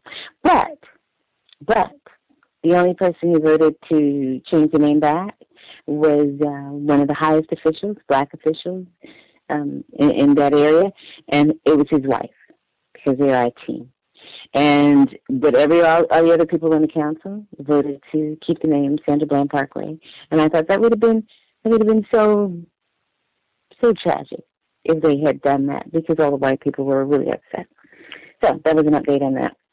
But I noticed something this week, and not to talk about, if you can just hang on a second now, I won't really be talking about Area 8 of people activity. But, you know, I, I have noticed how white people will agree that black people are mistreated and downtrodden and all this stuff, but they don't want to let go of their 8. They don't want it. Nope, nope, that's where I draw the line. Gotta go with it. The thing that, the, the corollary to that for black people is I've noticed is um, you can say, you know, white people mistreat us and black people are confused and, you know, we get manipulated into situations and blackmailed and all this other stuff. But and we shouldn't we shouldn't call each other names and denigrate one another in public. Black people say, Nope, nope, sorry, gotta draw the line right there. Black people are just a bunch of handkerchief wearing head people, they're a bunch of Uncle Toms, they're a bunch of traders, they don't even know they're black. They're just a bunch of Oreos, a bunch of crabs in a barrel. I mean, black people will go on and on. They will not let go of that name calling. They will they will agree with you and everything else that white people are a problem. But when you say don't try not to talk about us like that, you know, can you no. They say absolutely not. Absolutely not. No. That's what black people deserve. We we need to know this about ourselves. I find that so strange. They will not let go of that name calling. But um but um and I and I and I try to tell you know I try to I try not to argue. I do I do. But I said don't you really think we should just get back to the white people who are the problem again? That maybe we aren't as bad as you're saying we are. And to that end to that end there's this African guy around and he has a problem, a new program. If you hear about something called Communities That Care, CTC, coming out of the Mormon church and it's sweeping the country, it is a way of just amassing a whole bunch of numbers so that white people will have an organization that they can say they qualify for federal funds for minority young people to do programs, communities that care, diversionary programs. Because in places like Texas, they hide those numbers. They don't tell you how many people get shot. They don't tell you how many juveniles they sexually abuse. If they get abused, they hide it. You know, they just they they relocate them. But now there's this huge thing called communities that care, where all of the clans people can get on the board and funnel all the money to themselves because there's all this federal money out there supposedly that you can help minority children with, but they have no way of getting it because they don't have an organization. But now they have this federal organization called Communities That Care. So the African guy comes up to me and he says, Oh, I'm introducing this to the people where you live and stuff like that. And the people where I live, surprisingly not, the clans people vote to give them $10,000 and they say, Oh, you need plane fare? Let's give you some money for that too. And we're all going to be on the board. And I'm looking at this and my mouth is wide open. I mean, we've had programs and they won't fund anything at all. And I talked to the African program about the African guy about that, who's who's the who's starting this program here, and he says, "Well, Karma, uh, you know, they will give me money and things just because of who I am and where I'm from, whereas they don't even want to talk to you." And I'm like, wow, that's the first time I've had a person from from the continent actually come out and say that. You know, because all I hear from my people is how we can't seem to stick together, and they just come over here and they run circles around us, and you know, we're just a bunch of backwoods people. And I'm like, so I'm seeing it right now. The African guy knows it. He knows that the white people are giving him all this cash and funding him, and he knows why they won't do that for me. And you know, and I'm listening to my people denigrate us at every turn, saying, "Why can't we do this?" And and there it is, there it is. You know, finally got somebody to admit it. It's kept closed. I'm seeing it, and it's just like what Puff was saying last week when Bank of America was going to give all the Hispanic people what was it, 1.6 billion dollars for home ownership. There's nothing wrong with my people except white people. Anyway, thanks for listening to that. Appreciate it. I feel better.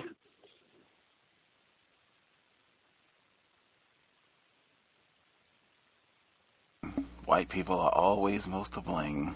Mm.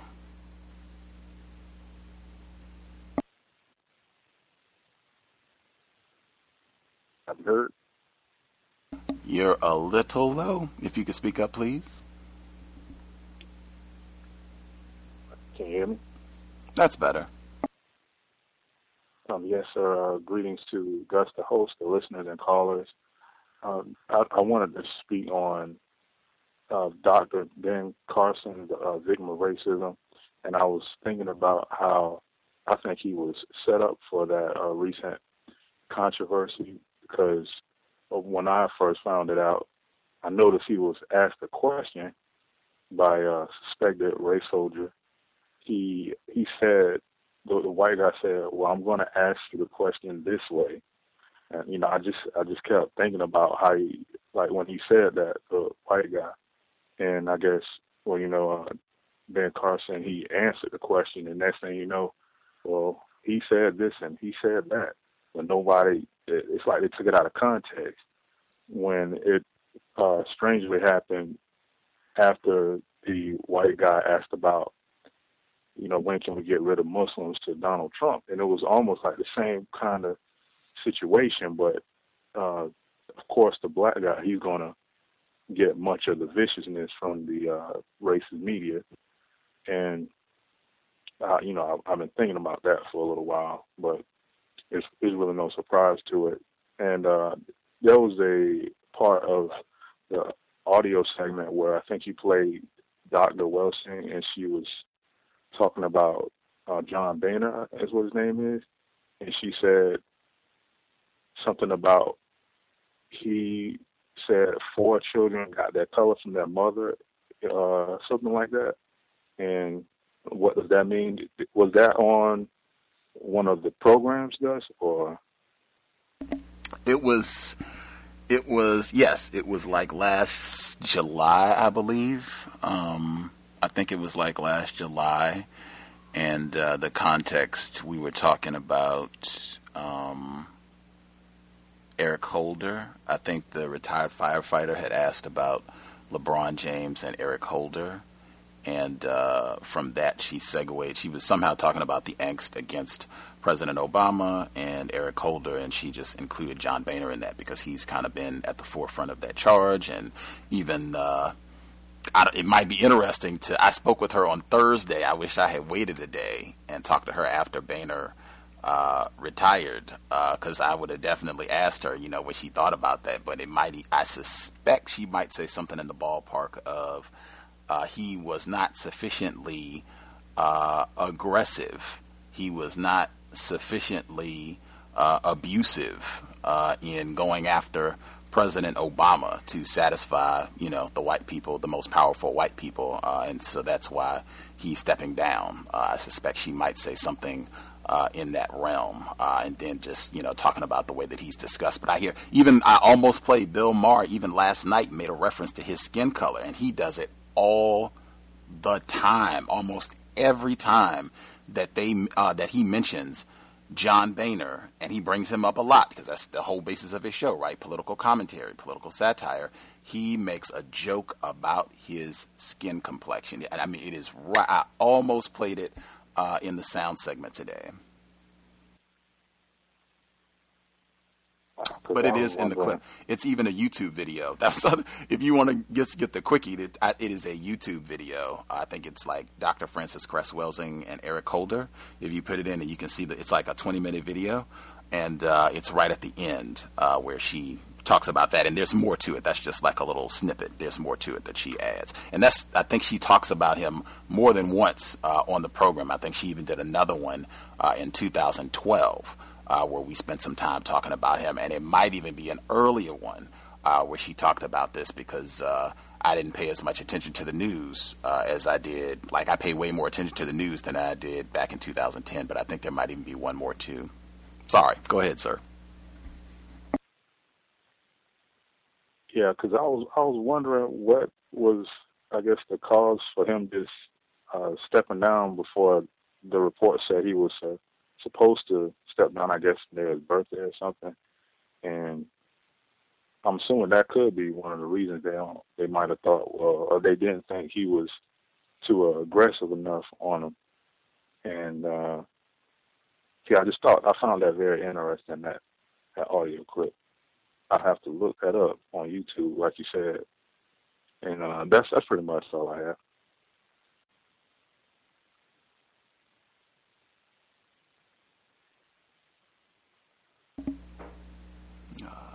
Nine two nine eight. You should be with us as well.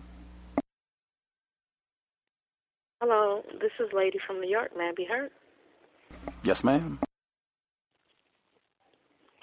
Um, so um, this week was very interesting, and I definitely learned a lesson of not talking to other people about racism, white supremacy, other black people who don't feel like racism ever affected them. Um, interestingly enough, for my father, who is a Southern man, so um, I thought that either way, the conversation always led back to black people um, just not doing something right, and it really got me to thinking of how a lot of black people feel that other black people are the problem, but how all white people feel that all blacks are the problem. so um, I just I found that very interesting and um, just applying. I need to definitely apply that um, rule to talking to other victims, even in such close, intimate settings, because it, the, the the conversation becomes a circle, and it just it's really sad because um a lot of uh black people feel like maybe Jamaicans are bad or this person is bad, and it's just um, very disheartening to know that we all feel like each other is is bad or is the awful one or weird one. Um, I thought that uh, the the comments about how um, Emmett Till's mother wanted to make it known that this was done to her son, I thought that was just so revolutionary on her part, and it, I just I I think that that's something that I would do I would have done. It it should not be hushed what was done to her son, and even in that time frame with her doing that, that was it was brave and it was definitely revolutionary. Um, but I did want to make a brief comment about the elementary suspension. I mean, they're doing this in preschool. And this is one of uh, the reasons why I became a home educator to little boys, little girls. Preschool level, they're suspending them. Um, I asked in my instance, what was the goal of suspending my son? And I could not, I couldn't be given a real goal of what, what was the outcome supposed to produce because in preschool, you're supposed to be getting ready for school. That's what they are there for. Um, and that's when things really got difficult. Um, and I decided after that year, he would not be going back to school. And with John Boehner, I'm wondering if he's being made to step down. I don't have a reference, but I did read online a quote someone quoted him saying that, you know, it's obvious I have black somewhere in my family regarding his skin color. So I'm wondering if that is also part of the reason why he needs to step down once, you know, since he's come out with that. So I found, I found that very interesting. Um, with that, I'll mute my line.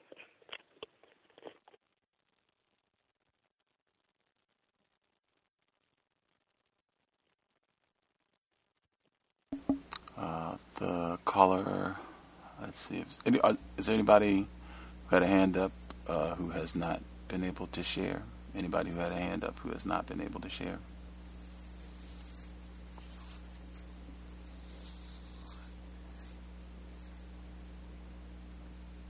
Okay, great. I assume we got everybody. Uh, or if other people have a hand up, they might be waiting, waiting for workplace racism. We have about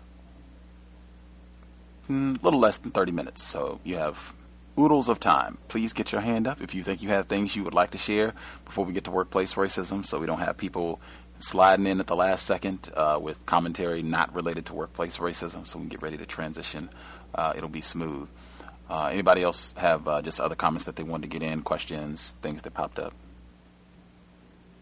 And ev- everyone was, uh, I think, courteous. I don't think anybody was uh, discourteous or did anything incorrect in, in any of the commentary that was shared regarding Mr. Fuller. No problem, but we appreciate it. Moving on. Thanks for the folks for uh, moving on. Other comments folks want to share?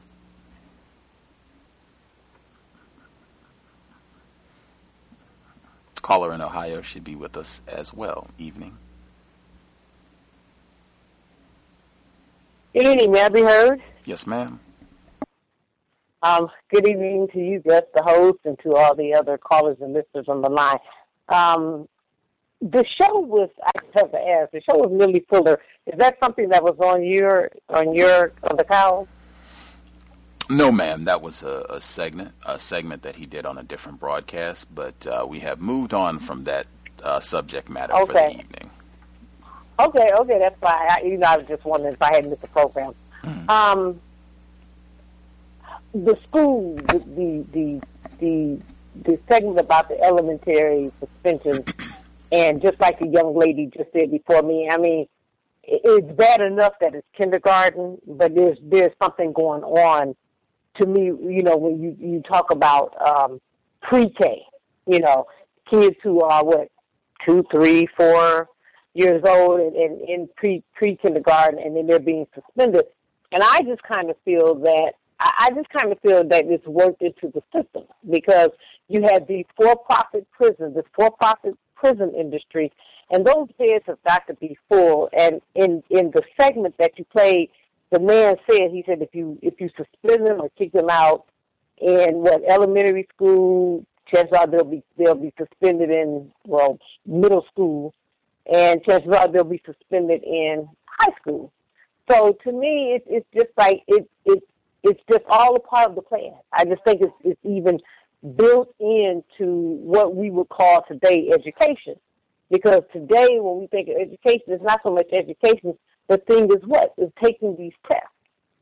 So I'm not saying that there is an education, but I think there's very little education going on. I really, really do. And I think especially in um, schools um, where we're full of, where they're full of us, and especially in um, public schools.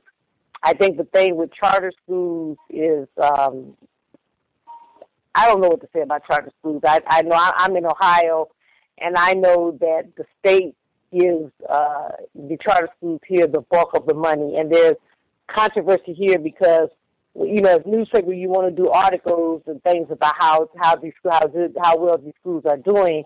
The school, the charter schools, are not giving up the information, and uh, we have a, uh, uh, a, a management company here called White Hat Management, who, in my opinion, the man over, he's a Republican. I think he wrote the law for charter schools, but it was something about um, they can keep the the all the like equipment, the desk, and everything. And so, you know, White Hat Management, and then there's school boards, so they have school boards too. And the school boards got angry because I guess they felt White Hat Management wasn't doing what they're supposed to be doing, so they sued White Hat Management lost first, and then they, there was a suit again, and they won. So now White Hat Management they get to keep the uh, the equipment. I mean, they get to keep everything. So I just think all of this is just built in in what we call education today, because the private prison industry.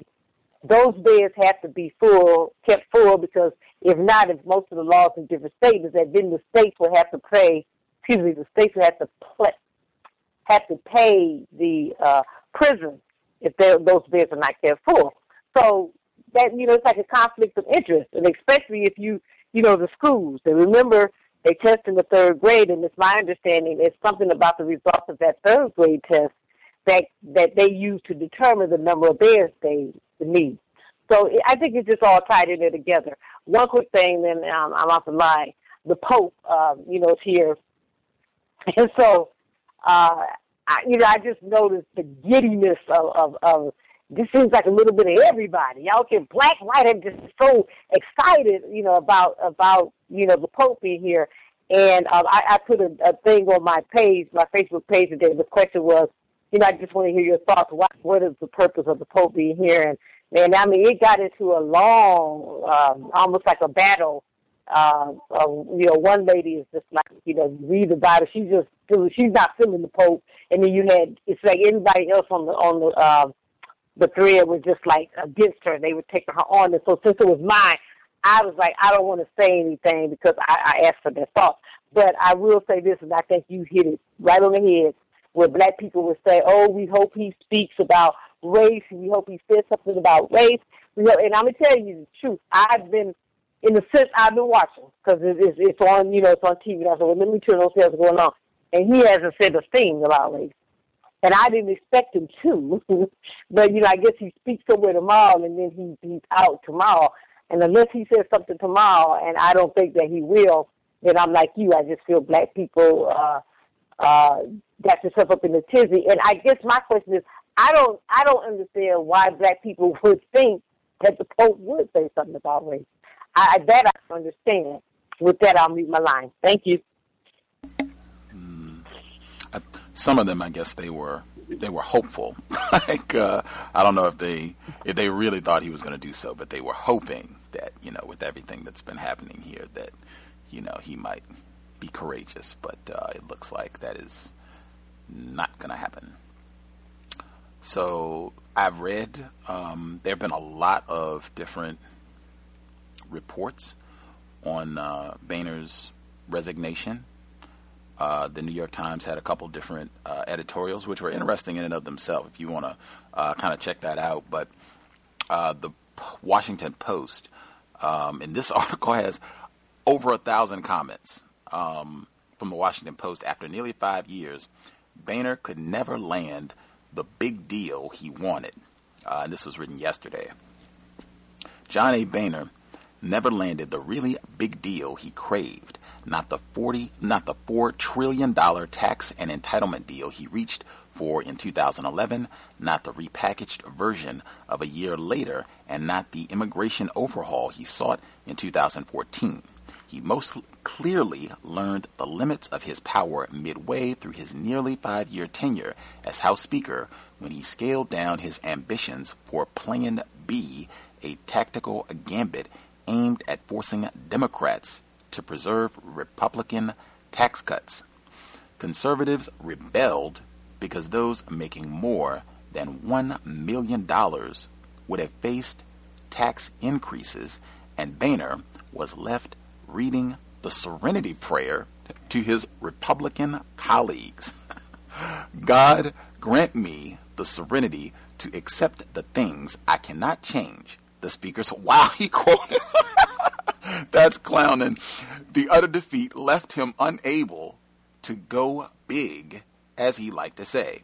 His effort to find a legacy defining piece of legislation coming largely to a close in the three years since he mostly has been treading water. This month, Boehner found himself in much the same position as before, but conservatives weren't revolting over tax cuts or a farm bill or health care legislation. This time, they were after his job. On Friday, he decided to spare his party another fight, particularly one that was all about him. In the same basement room where he abandoned Plan B, he announced his resignation, ending a run as Speaker that came to be defined by internal revolts and missed opportunities. On September 17th, Republicans swore in their 247th member, giving them their largest House majority since 1930 Yet Boehner could never please his most conservative members. I read that as the most racist or the most powerful white people. Fiscal deals negotiated with President Obama produced more than $2 trillion in savings and made the GOP's tax cuts permanent for 99% of workers. But the far right painted both deals as sellouts and I will stop there. But that is a very important word I pay attention to. Solid. There were quite a few uh, important terms and just the way that they phrased all this. But I think that that uh, that, in my view, might support my theory about in the ballpark what Dr. Welsing might say that you know he was not sufficiently aggressive in going after getting things done uh, in attacking President Obama and, and undermining what uh, the what they called the Obama administration, uh, not sufficiently undermining the Obama administration. So he's stepping down. But I could be wrong. Be great to hear directly from her. Folks have other comments they want to make sure they got in before we get to workplace racism.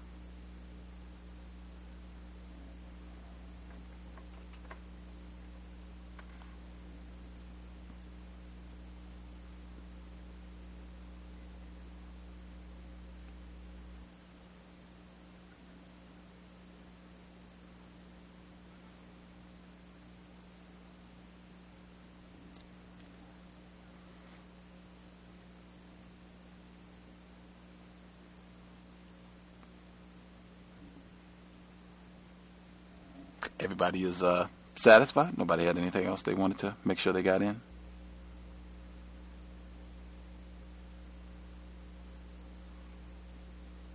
It felt uh, it felt repetitious. I'll make sure uh, I get my comment in before we get to workplace racism. It felt repetitious. It seemed like there were a lot of things that were reported this week uh, as like new uh, that seemed like they had happened before, had been reported before. It just, uh, I felt uh, it felt odd. Um, I'm trying to think of some of the specifics. The uh, Donald Trump would just be there uh, permanently. Uh, they were reporting uh, even the Emmett Till thing because they had been talking about that quite a bit for most of the summer. It seemed they had other reasons.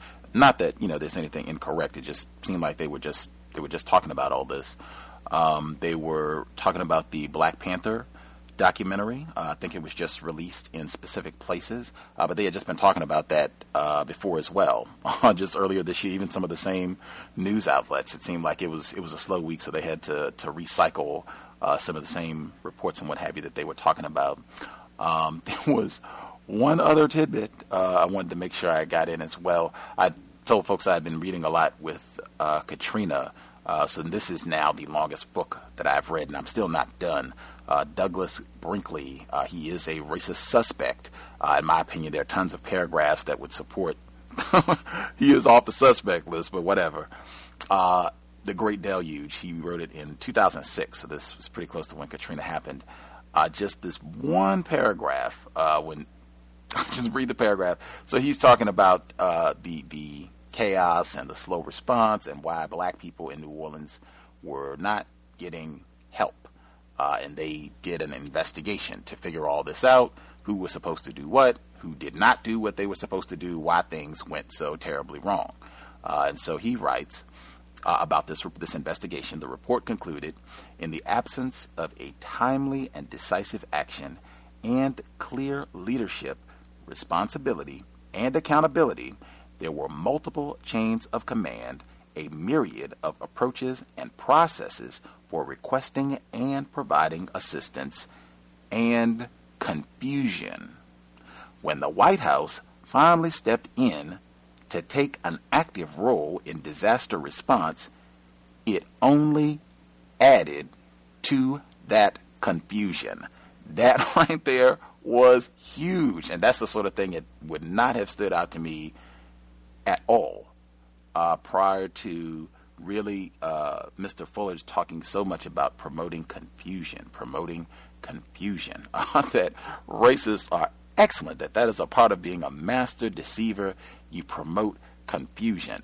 Uh, these are the most powerful white people, and I mean, this is not even one white person, this is legions of white people where it's not just confusion, it just gets more confusion that gets added as you add people who ostensibly have the power, have the ability to solve this problem like immediately. Any resources that you need to solve this problem, presto, it's taken care of. Give me a piece of paper and that's done. No, we get confusion. That's the sort of thing that stands out to me as this is being done deliberately, where we're acting like, oh, we don't, who? And I, are you going to do? Oh, I don't.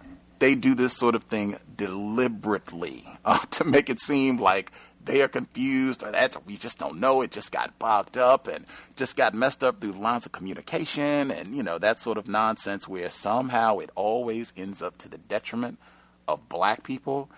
That is not happenstance. That just in my view should consistently be looked at as something. This is a deliberate act of white terrorism. That's what this is. Anytime that this sort of thing happens, but just paying attention when you get that confusion.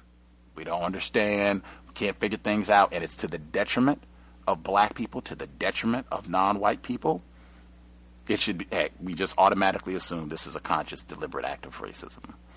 Uh, folks are still satisfied. Nobody had any comments.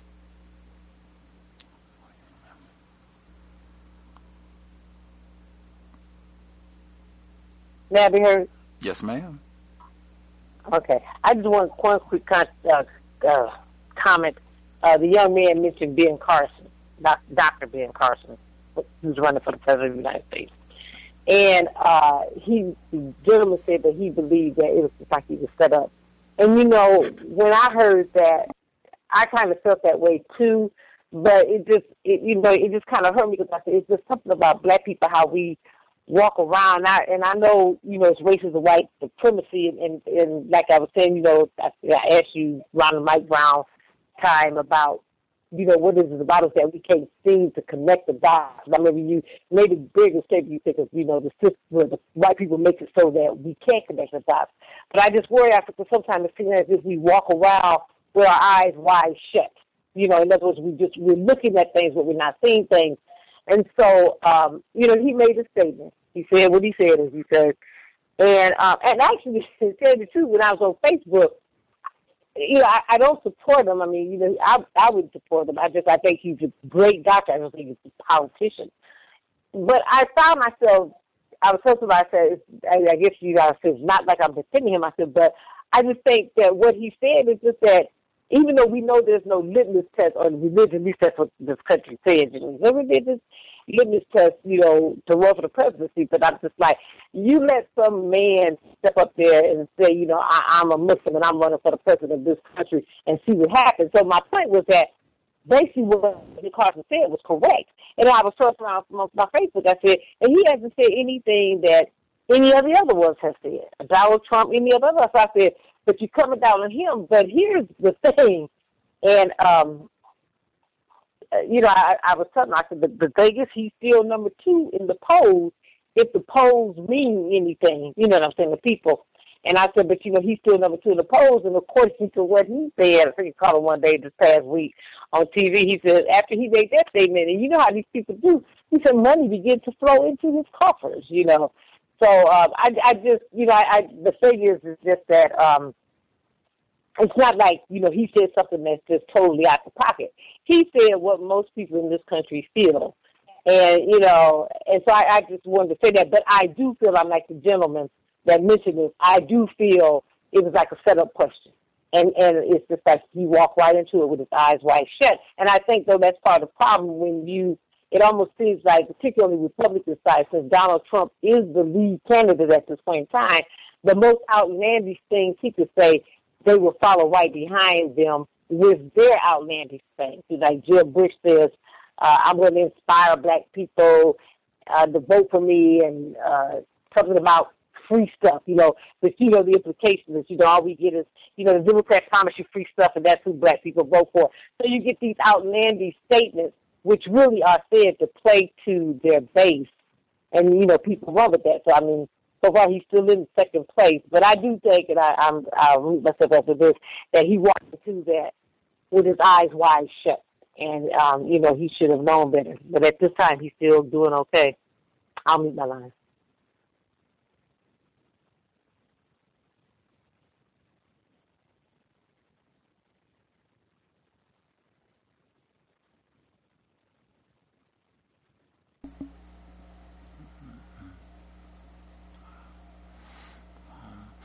Was uh, for once wishing, not that you know entertainment is is that important.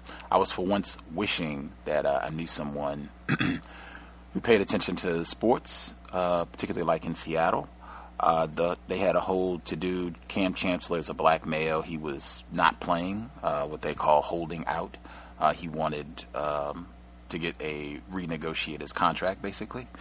And um, the team was losing, and so white people were furious, and it it was amazing, right? Because they they won a Super Bowl like two years ago. So, I mean, they were the the greatest Negroes ever.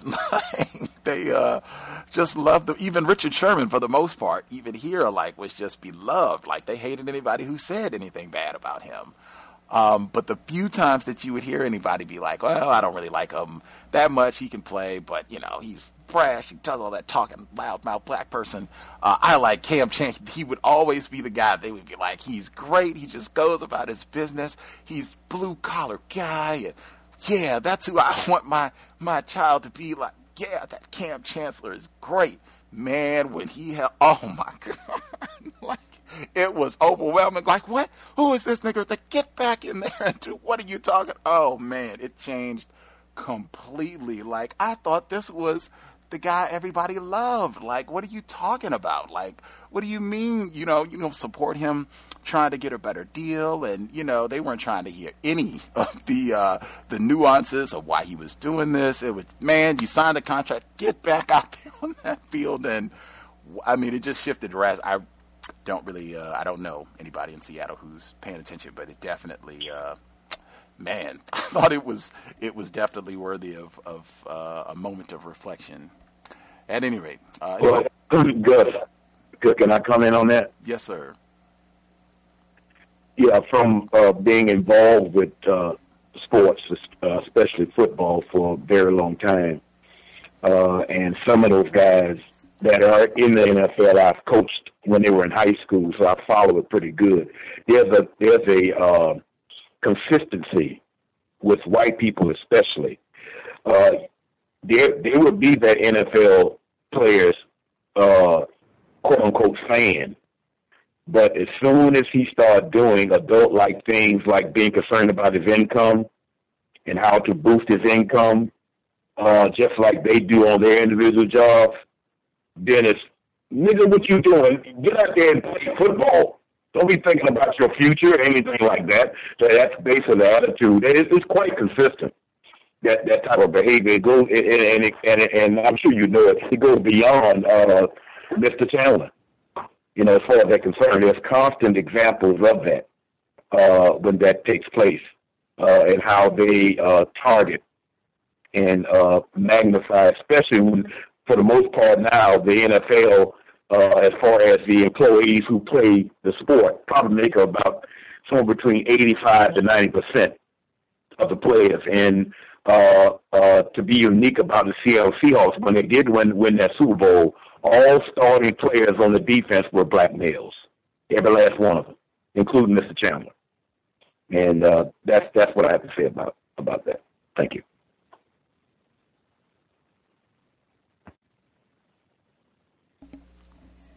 Yeah, it's pretty. Uh, it's pretty fascinating. Um, he's back now, and even some of the reports that I, that I saw, like now that he's back, they were still not satisfied. he wasn't. I don't know if they wanted an apology or something. He was not sufficiently remorseful about things, or I don't know. He didn't uh, didn't provide an adequate uh, justification for uh, for why he returned at this point. It was uh, you know, as I say, it was it was Mermont worthy of a, a fraction of, of commentary. Anywho, uh, anybody else have anything we want to get before we get to workplace racism? Last minute or two.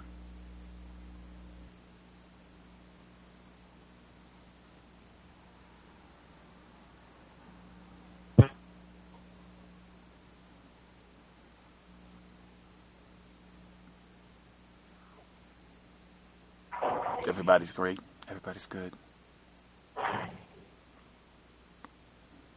Oh, let's see. Uh, the caller at 6295, 6295, you should be with us. Hello? Yes, ma'am. Okay, you can hear me. I'm sorry. Good evening, everyone. Um, this is my first time calling. I've been listening for a while. Um, I think I think this might be workplace racism, but it might be transition. That's why I'm talking about it.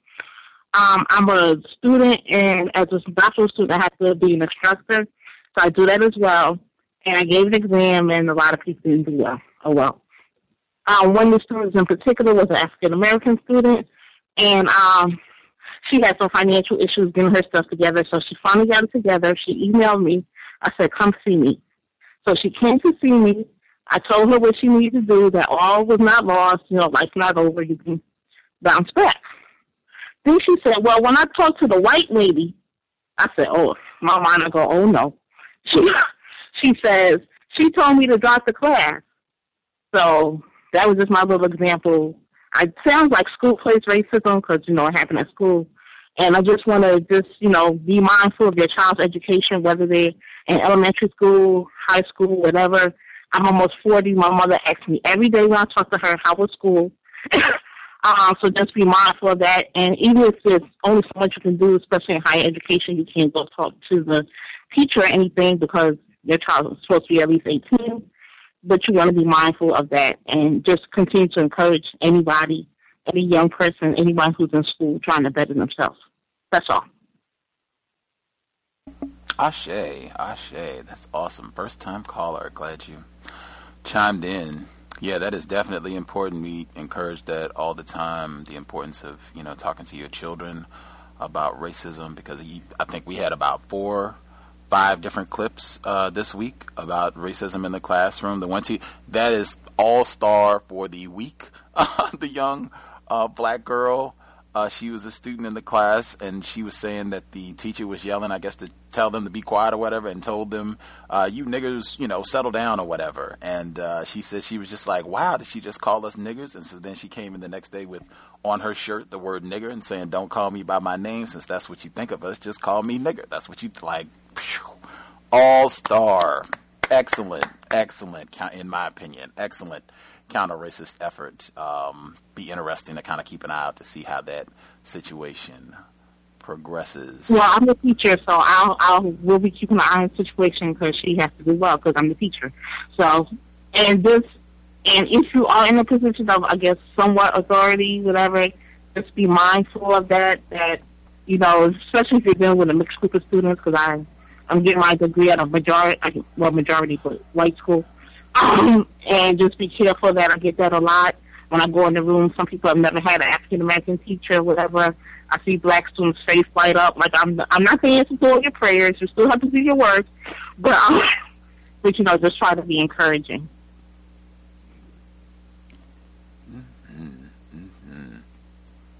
And I'm leaving my line. Thank you. For sure, for sure. Thank you, thank you. First time caller. Right on. Uh, workplace racism. Uh, folks are interested in chiming in. The number six four one seven one five three six four zero. The code five six four nine four three pound. Press star six if you would like to participate. Uh, workplace racism. Again, if you have observations, uh, if you have figured out things that work well uh, to minimize problems for you, so that you don't, you know, have to deal with folks messing you over and you know screwing up your raises and things like that definitely would like to hear from that, or if you have, you know, figured out just some overall patterns, observations that you've made, that is great as well. But uh, looking forward to hearing some observations. Workplace racism. Proceed.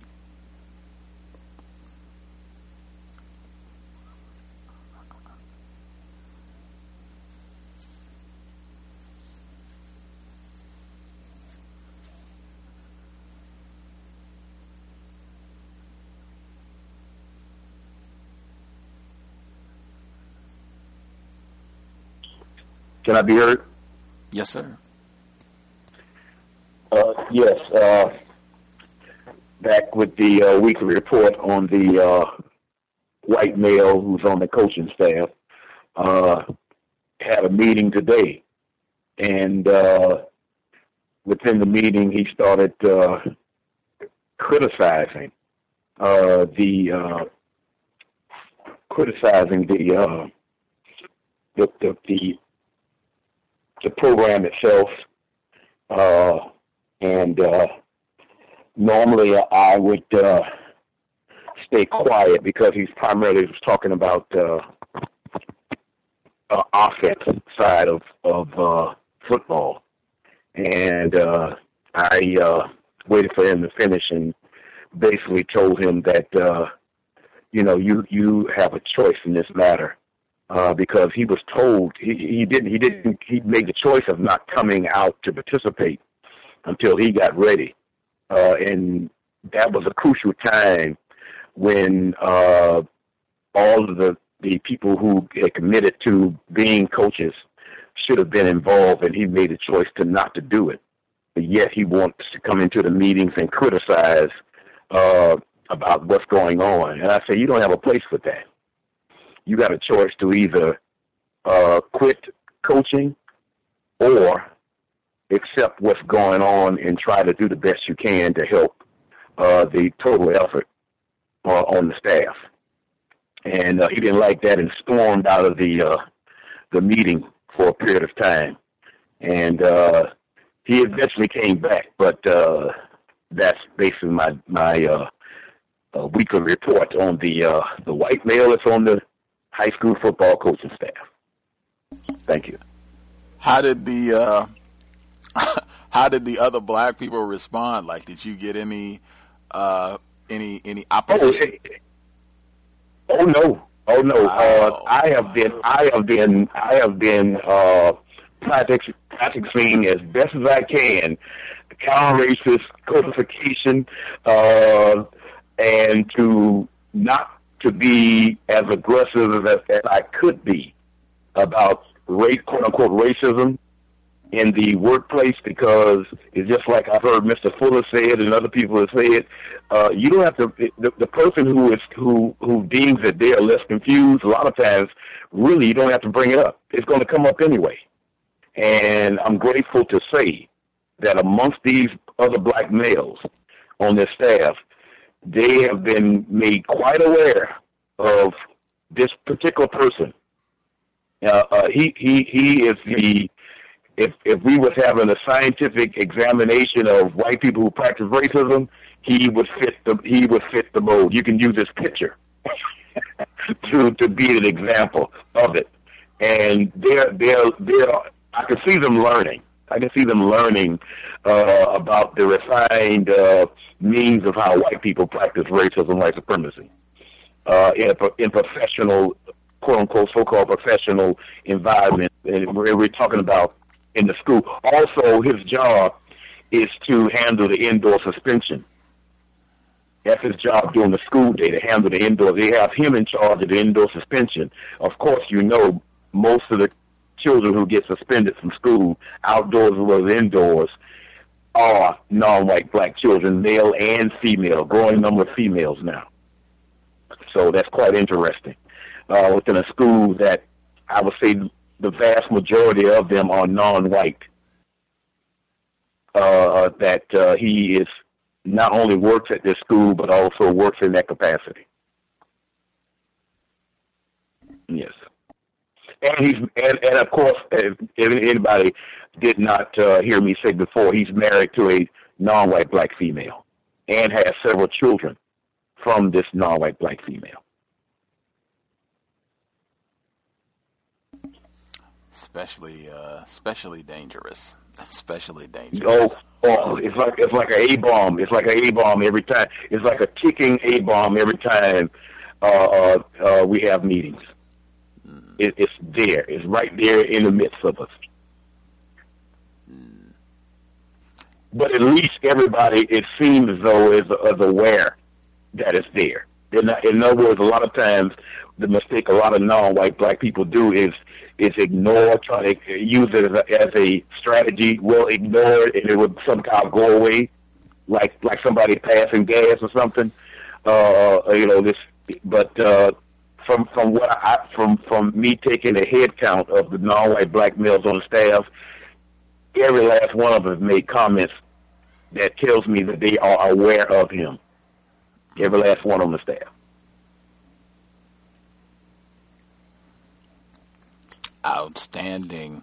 Uh, I would definitely mark that as significant. I think we had talked before about if it can just get to a point where everybody is suspicious of him, that he will probably leave soon thereafter. Him, if he can storm out of a meeting and there are no black people that are sticking up for him and saying, "Hey, wait a minute, now you can't talk to him like that," or you know, I feel bad. Right. He's here, and nobody is taking his side. Like I would say, wow, you could probably start looking at the watch. Like I think he is probably going to be uh, have his fill of this very soon.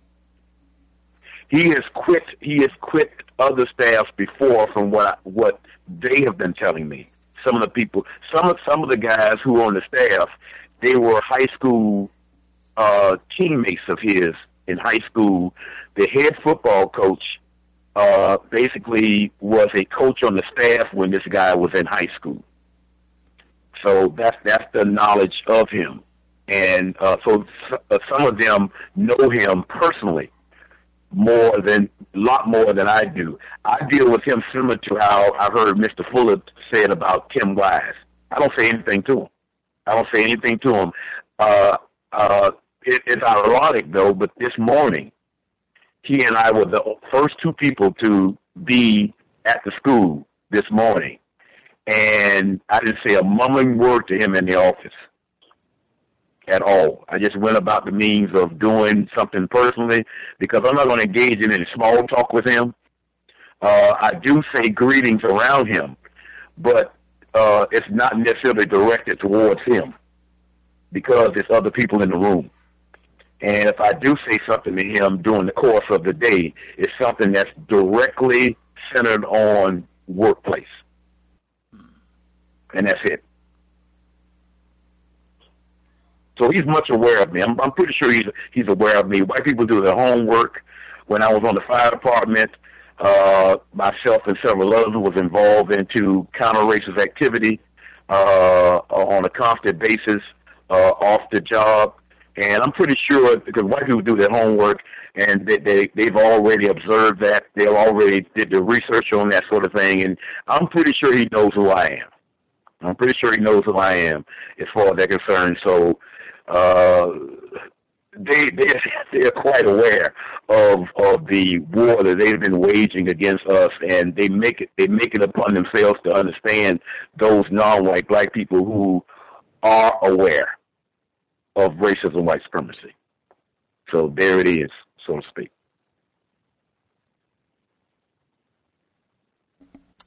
Definitely do their homework. That's definitely the correct position to take. That's the position that I have taken. Uh, other uh, folks have commentary. Workplace racism, observations. If you think they codified some things that are working for you, it's great to hear as well. Uh, anybody else have uh, comments or questions? Workplace racism.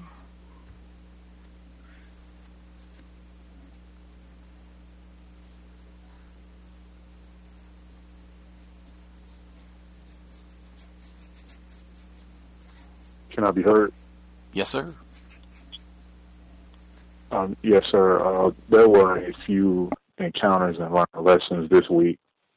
Uh, what, the first was I received a compliment from a uh, a, a new bailiff, uh, sheriff, non-white person, non-white male. You know, he just said, said he said, let me let me tell you something. He said, you know, it's good to see that you're always a positive person. You know, that's that's a good thing to it's a good thing to be. You know, because I guess he might not experience uh, certain or maybe constructive personalities, I guess. But you know, he said, know, every time I see you, you're always a positive person. You know, that that's the language he used. And uh, I had a another conversation with a an older black female, and she was just saying that she well she had like a plate of food food in her hand, like some kind of plastic container, and she said she was about to go back outside to uh, to go give somebody some food because the, this person, I guess I think it was a, a black person, that he was hungry and uh, he was working with someone and the person left him and hadn't returned yet. So I guess he hadn't eaten anything. So she was just telling me you know, I'm about to go back over there and give him something to eat because I can't stand to see anybody hungry. So, you know, I'm willing to help. And I was like, and I said, oh, that's that's good. You know, that's that's pretty awesome. So that was that was one.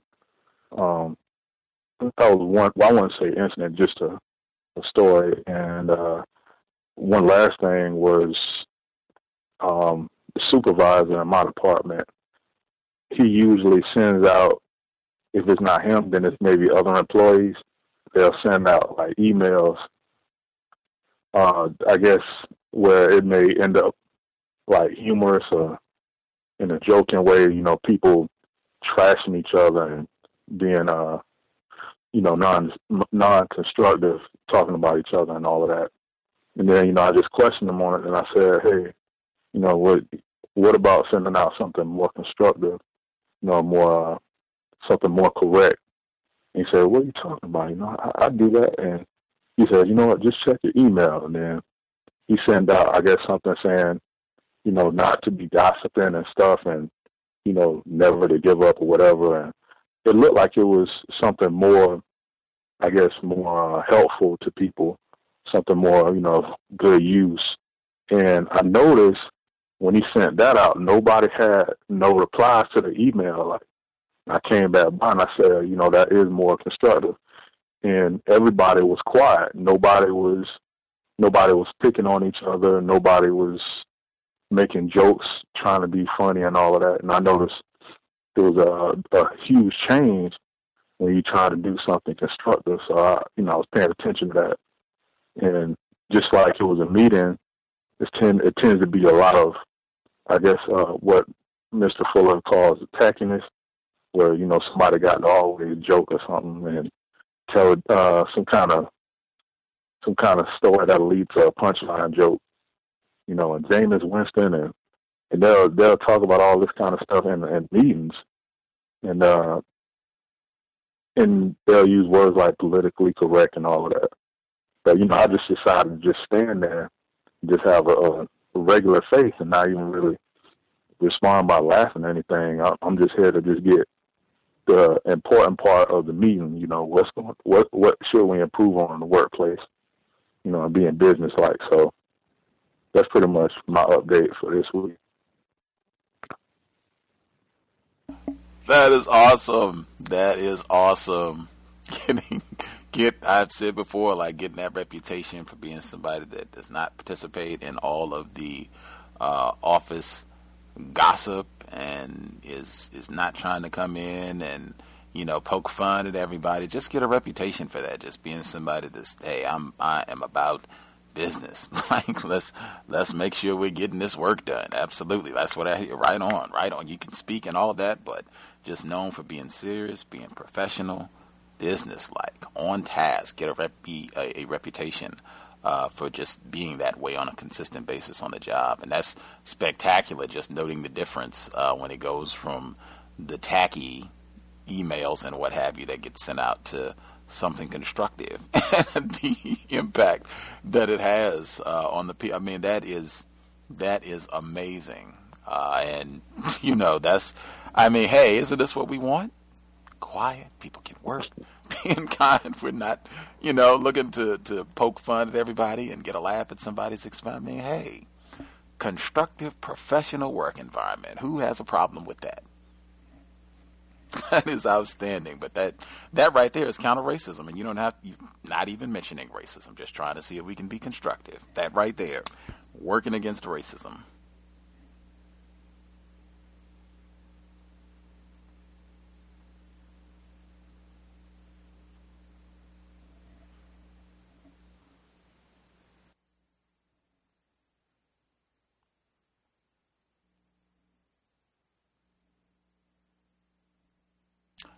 Other folks have commentary? Workplace racism?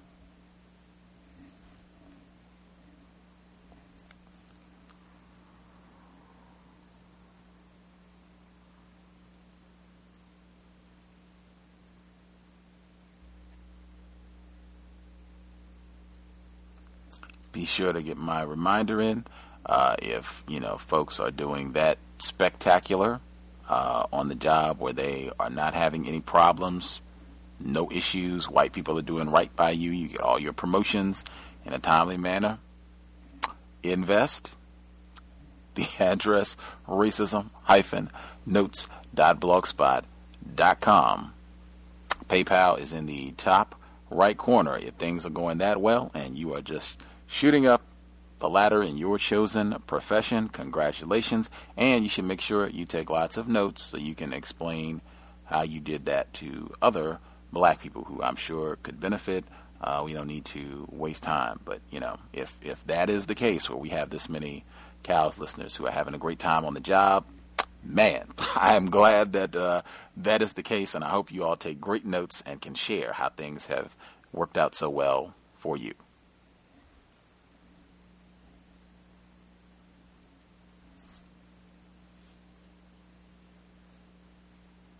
In fact, you could be sharing that. like, yeah, what what exactly have you done? I mean, you don't have to spill spill everything if you're working on a book to share all this. You could, you know, I always try to encourage that as well. If you figured out some things that have worked well so that you don't have problems, definitely feel free to share that also.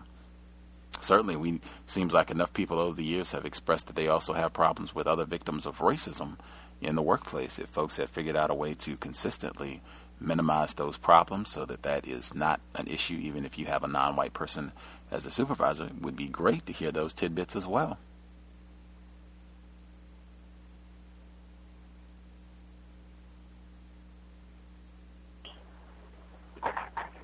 Yes, uh, yes, uh, because uh, I'm in a, uh, you know, re- retirement from a job and and uh, um, and uh, basically, what with the coaching is, you know, it's, it's you can almost say it's volunteer. You get about fourteen hundred dollars a stipend, they call it at the end of the year. Uh, I do after football practice. You know that that that kind of like designates that the workplace, quote unquote, is over with. I do uh, because some of some of the, the the black males that I coach with, we're also we're also friends. Uh, in a in a large case, you know, know, know each other's families and, and you know spend some time around each other from a social standpoint. Uh, sometimes, although I don't do it as much as I used to, but uh, it gives me the opportunity through conversation, mutual conversation, to to express uh, counter racist codification, so to speak. Uh, and within that context, I, I in sharing, I, I make suggestions. Uh, so we as black males uh, reduce the uh, the opportunity to get into squabbles with one another uh, or some sort of uh, uh, negative confrontations with with each other. I make suggestions about you know um, as far as to get away from name calling and and uh, you know some of the basics that's involved. I, I do you know kind of like choose my battle, so to speak, and being very careful with doing it. But nevertheless, I, I'm able to uh, do that for the most part without conflict from a uh, another non-white person.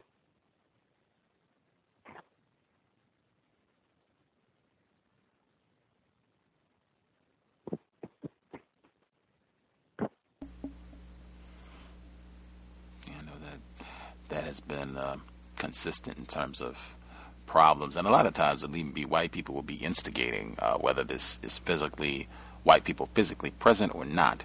Uh, they'll be instigating uh, these problems uh, that happen uh, on the job between non-white people. definitely, folks have you know figured out things that kind of work to help minimize that when when those problems do arise. Um, definitely feel free to share, and I would still encourage folks that workplace journal uh, I've encouraged that. I definitely think that that would be helpful uh, to just kind of help you organize your thoughts, to help you remember things when incidents uh, happen, observations, and what have you. I really think uh, it would be a benefit. And again, you don't have doesn't have to be.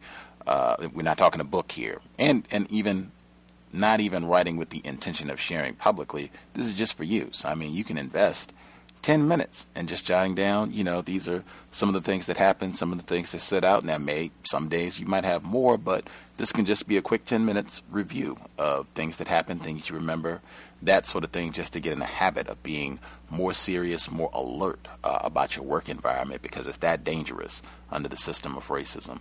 Uh, the other caller that joined us with a hand up, you should be with us also.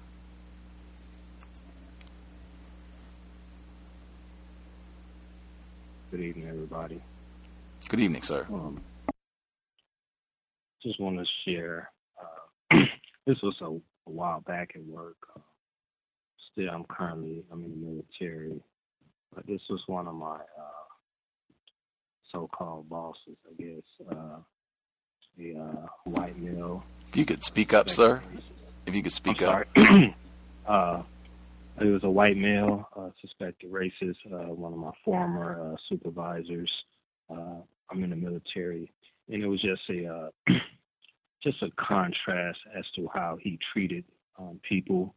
Um, there was a a black male um, that used to get in trouble quite a bit, but it was all little petty, um, you know, minor offenses where he would be I mean, he would be late sometimes. He wasn't. Uh, I wouldn't categorize him as the best worker or anything, but he would have a lot of minor offenses, and um, you know, my white boss would um, just, you know, take these offenses and blow them well out of proportion, and uh, try to get this guy, uh, you know, in trouble, in some serious trouble. So I guess at one point he caught the uh, the black male um, um, reading a uh, like a book or something at the at an inappropriate time. He wasn't supposed to be reading a book, but he caught him reading a book, and then he took it straight up to the to the top to try to get this um, black male, you know, punished or uh, uh, and get him in trouble.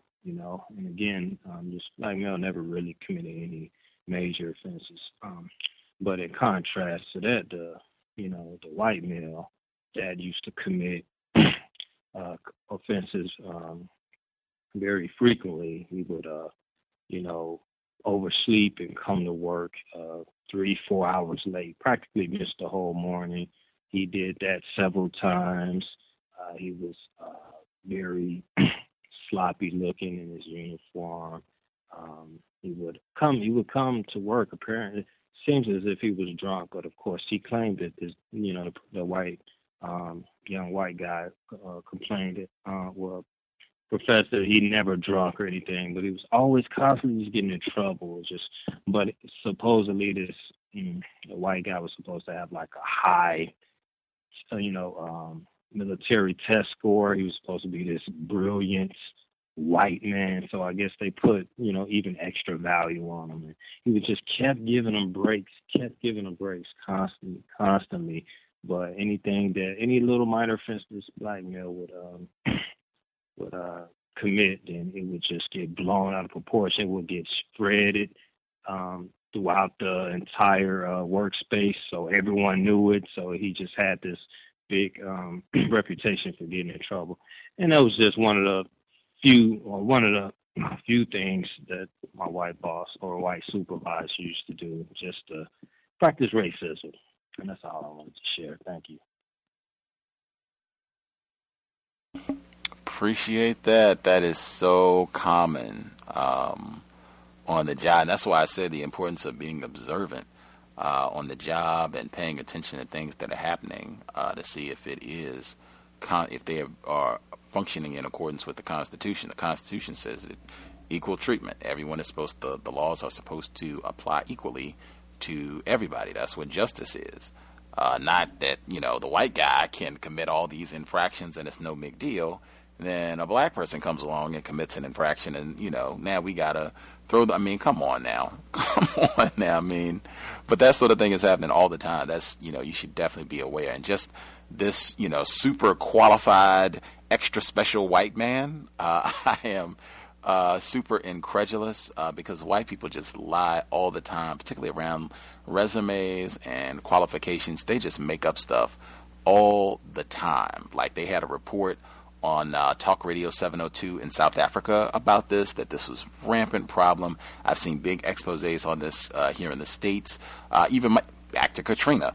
Um, in the book that I'm reading now, uh, Michael Brown with FEMA, Michael Brown FEMA, white guy, uh, they went back and looked at his resume and he had made up all of this stuff. Like, uh, he shouldn't even have been, you know, at this position at that time. But I mean, that is so common uh, where white people can just make up all these qualifications and then people will be acting like, oh my gosh, this is, you know, such and such is expert and she knows everything. He knows everything. And, you know, they just made up whatever. I mean, that's rampant in the system of white supremacy. And uh, Gus, I have to absolutely agree with you again. Um, this guy, you know, allegedly had this high test score, this super high test score. He uh, he allegedly um, qualified for some super high tech job in the uh, military, but dropped out of school. Who knows the whole story? But that was his story. And then, you know, he comes to the, you know, to our workspace, you know, bragging about he was accepted to the school. But, you know, for me, all I know is, hey, you you dropped out, so I don't, you know, I don't care about your so-called whatever test score. And uh, but you know, the white boss again would rant and rave about how, oh, these, this guy is bright, he's so smart, and but uh, frankly, you know, I definitely didn't see it. I just saw a, uh, you know, I don't want no name calling, but I didn't see it at all. I didn't see it at all. It was kind of it was useless at our workspace, to be honest with you. But you know, that's all I have to say. Mm. I'm not surprised. I'm not surprised.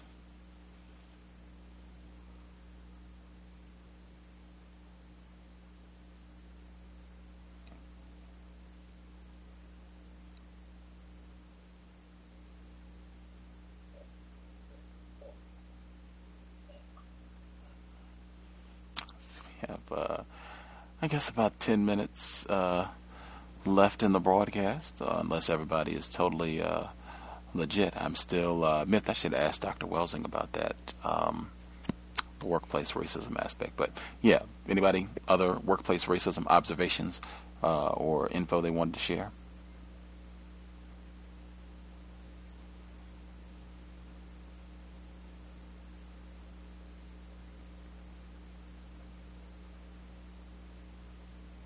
Gus. Um, I'm sorry, I just seems like no one else is uh, speaking, but I have another one um, where I was kind of, I want to say, I wasn't physically trapped, but I felt like I was mentally trapped by two white people that are my peers at work, where they were just they were just discussing.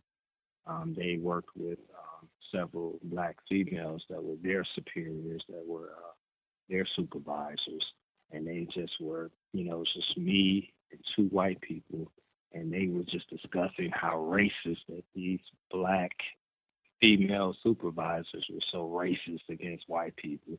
They would come in and complain, "Oh, you white people this," and you know, I guess they were doing it kind of casually, but of course, you know, white people are they're so codified, and you know, they uh at reverse.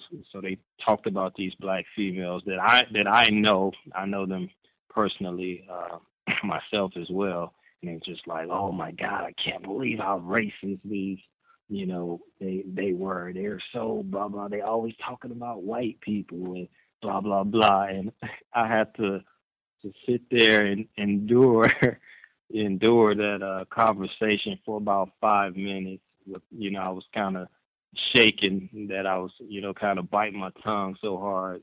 But uh, it's just man, these people, uh, these white folks, they really love to turn the tables around and, and be the victim. It's just, uh, it's just another one of the tactics, and you know, uh, yeah. Thank you.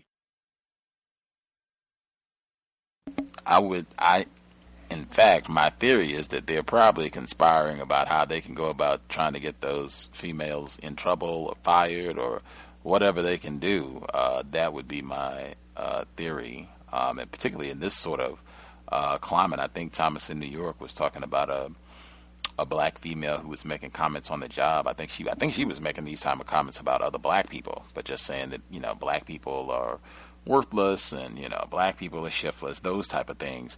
And uh, I'd asked Mr. Fuller about it, and he was like, "Man, I would not. That is totally not advisable. like in this."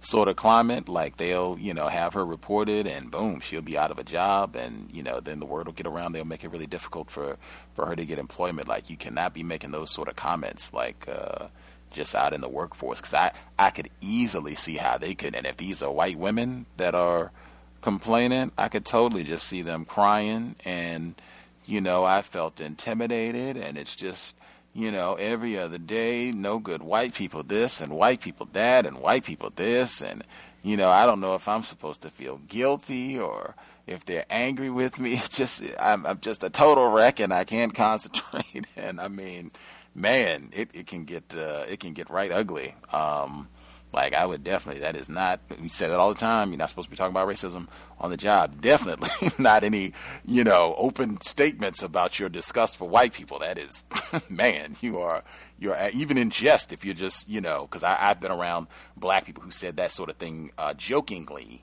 Uh, on the job in front of white people where it was all ha ha ha. I wouldn't even recommend that because I mean, white people are just so treacherous. Like the white people that are your friends today, next week can do the same thing and turn around. Oh, now I'm upset. Man, forget all of that.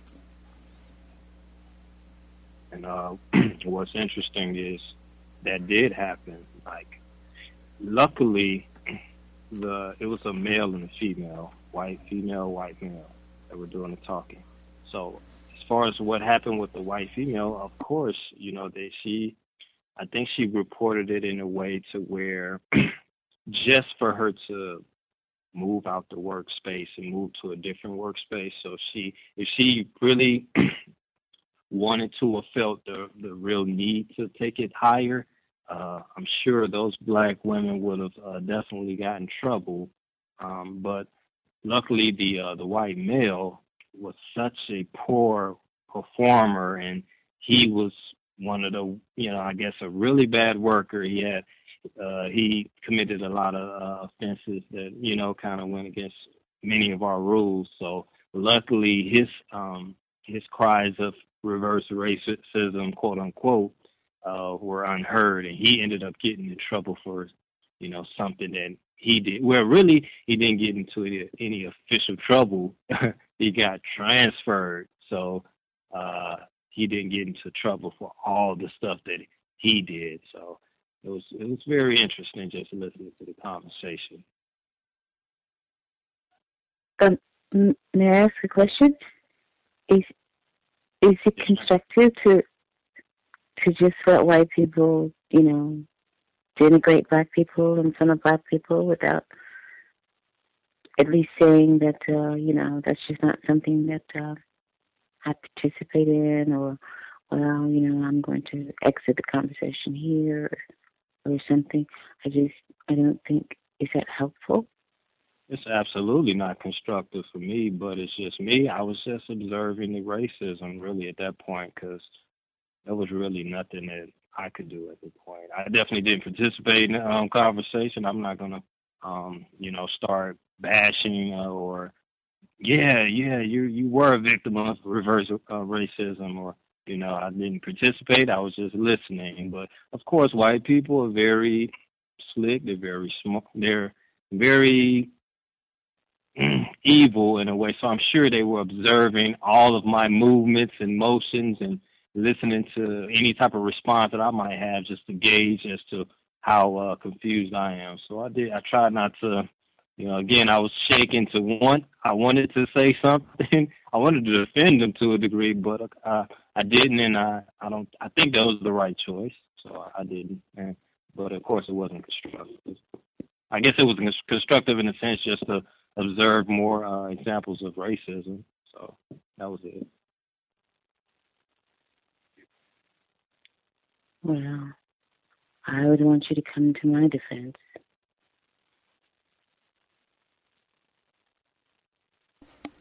What would that be in what this I situation? Sorry. Uh, oh no. What I would do is if I thought I had a because of course, again, we're a lot of us are confused. So uh, I thought you were really was still very confused about, about race, which you you have to be confused about racism if you were to make those comments in front of white people. You have to be confused. So I probably wouldn't come back and tell you, but if I if I thought you know this was another type of situation and I thought you were less confused about racism, I will come back and tell you you know what I heard probably, but most people are confused, so I just keep it to myself and and share it here.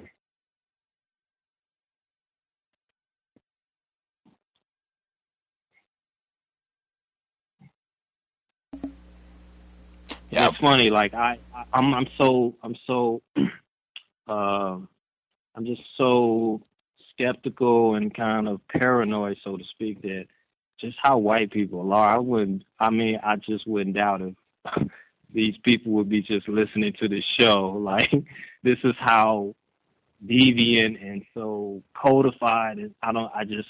I wouldn't doubt if they could say, "Oh, that's so and so talking about me." I don't. I just that's how paranoid I am. That's how powerful I know that white supremacy is. But you know, of course, I try to do things to do my part in trying to, you know, uh, promote uh, justice and stuff. But yeah.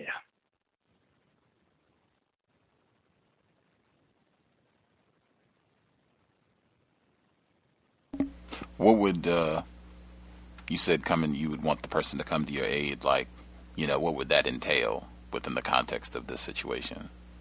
Karma.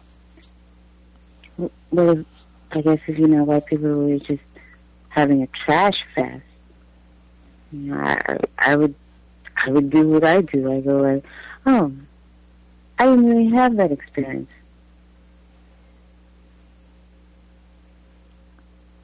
You know, just shut the conversation down. Oh, they would just say, "Oh, you're black." You know, you, of course you would experience that. So, I mean, I definitely I wasn't about to go there. I, you know, I've been, you know, and that's one thing, and I'm sure everyone. I mean, a lot of people have developed this, but one thing about uh, just the military is, you know, somewhat of a, you know, a different environment, but I, I do get to observe people really up close and personal a lot. So, you know, I definitely didn't want to go there. I know they're just itching for me to have some response, and then I'll be the reverse racist myself. And next thing you know, I have to really watch my back for, you know, some type of uh, revenge or something. So, you know, I didn't want to go there. Hmm. Hmm. Right on. Right on. Uh, last 30 seconds. Anybody have anything they need to get in workplace racism in 30 seconds?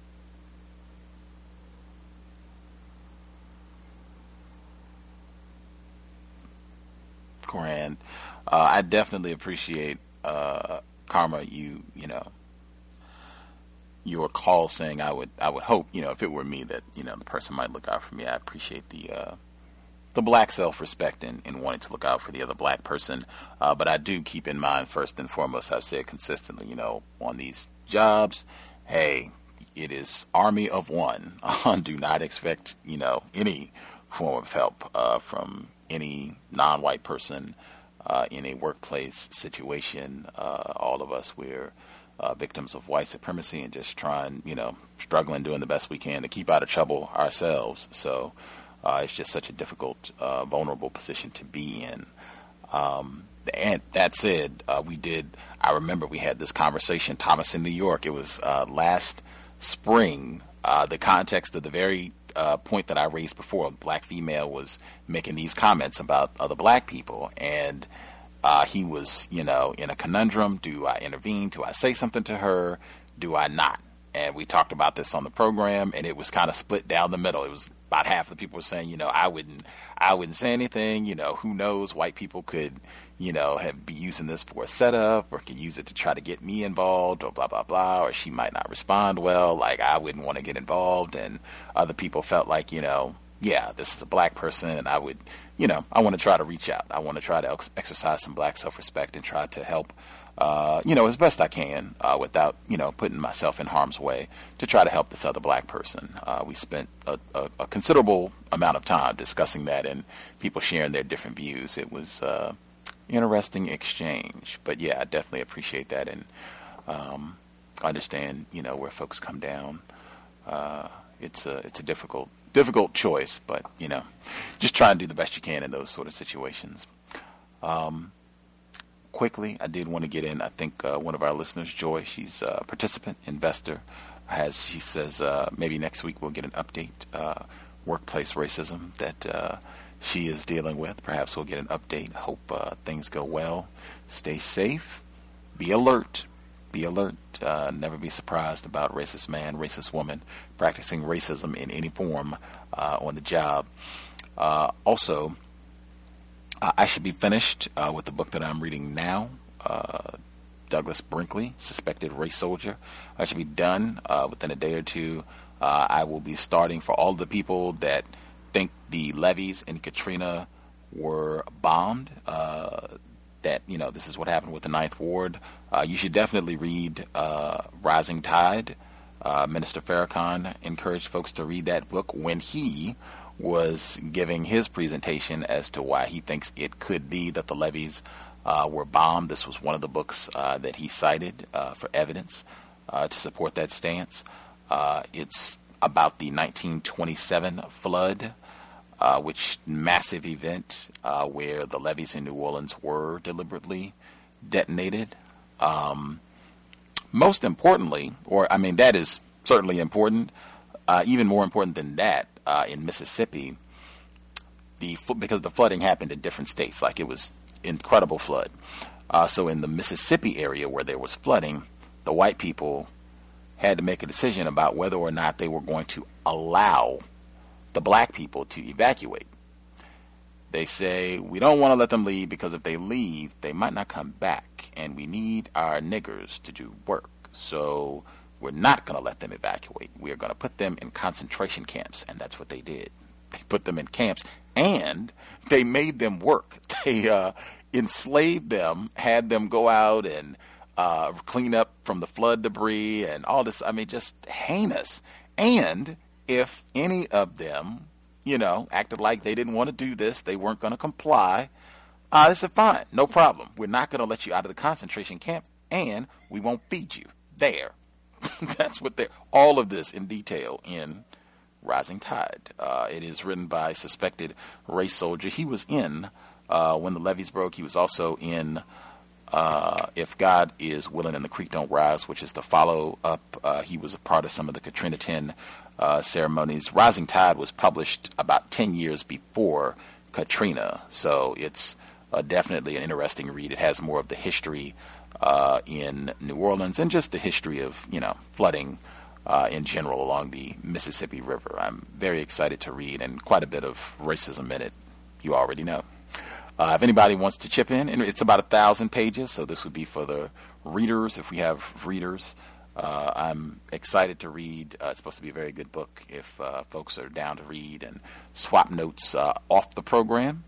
Let me know. I'll probably start reading it like Monday or Tuesday. If you're interested, let me know. You can drop me an email untiljustice at gmail.com. You can uh, let me know. Drop me a line if you have gripes about the program, complaints if you can't find something in the archives, you have a suggestion or anything else crazy you need to get through drop me a line. We're on Twitter at Until Justice.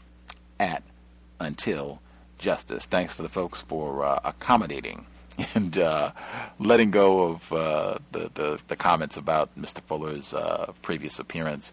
I think for the caller in Ohio that we rebroadcasted uh, that interview with Mr. Fuller on Thursday, so it is in the archives uh, for Thursday. You can check it out, but it's just the rebroadcast of an appearance he had on a different program. But uh, appreciate the folks, I guess, supporting.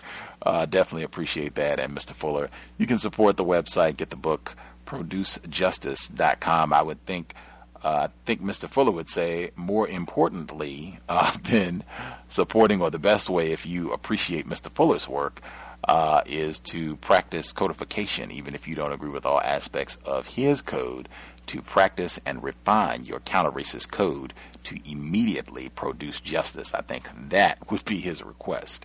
Uh, at any rate, sobriety would be best under conditions of white terrorism. Definitely don't want to be under the influence if you're going to be behind the wheel, even if you're going to be a passenger or pedestrian. Alcohol, being intoxicated is not a good look. Uh, race soldiers, they're looking for any reason to make trouble for us. Uh, just keep that in mind. You don't want to be around white people that are, you know, drinking, doing anything. Even be mindful if it's non white people and they're under the influence. Just try to avoid as much of that as you can to minimize problems. Uh, also, make sure you buckle up every time you get in the vehicle. Uh, that's just to minimize contact with race soldiers. Just everything that we can do, little things that can just make a big deal uh, in terms of uh, eliminating problems, making things a little bit easier as we try to go about solving the problem, the system of white supremacy. That's it. Creator, we ask that you help us remain patient with other black people, victims of white supremacy. We ask that you help us remain patient with ourselves. Remind us to demonstrate the highest levels of black self respect at all times, in all places, each and every time we are in contact with another black person. It has been time. Replace white supremacy with justice immediately. Cal signing out. Thanks all for tuning in. Nigga, you so brainwashed. I'm a victim, brother. Problem. You're a victim. Man, I'm a victim of 400 years of conditioning. Shut up. The man has programmed my conditioning. Mm-hmm. Even my conditioning has been conditioned. With the Lucky Land slots, you can get lucky just about anywhere. This is your captain speaking. Uh, we've got clear runway and the weather's fine, but we're just going to circle up here a while and uh, get lucky. No, no, nothing like that. It's just these cash prizes add up quick. So I suggest you sit back, keep your tray table upright, and start getting lucky. Play for free at LuckyLandSlots.com. Are you feeling lucky? No purchase necessary. Void where prohibited by law. 18 plus terms and conditions apply. See website for details.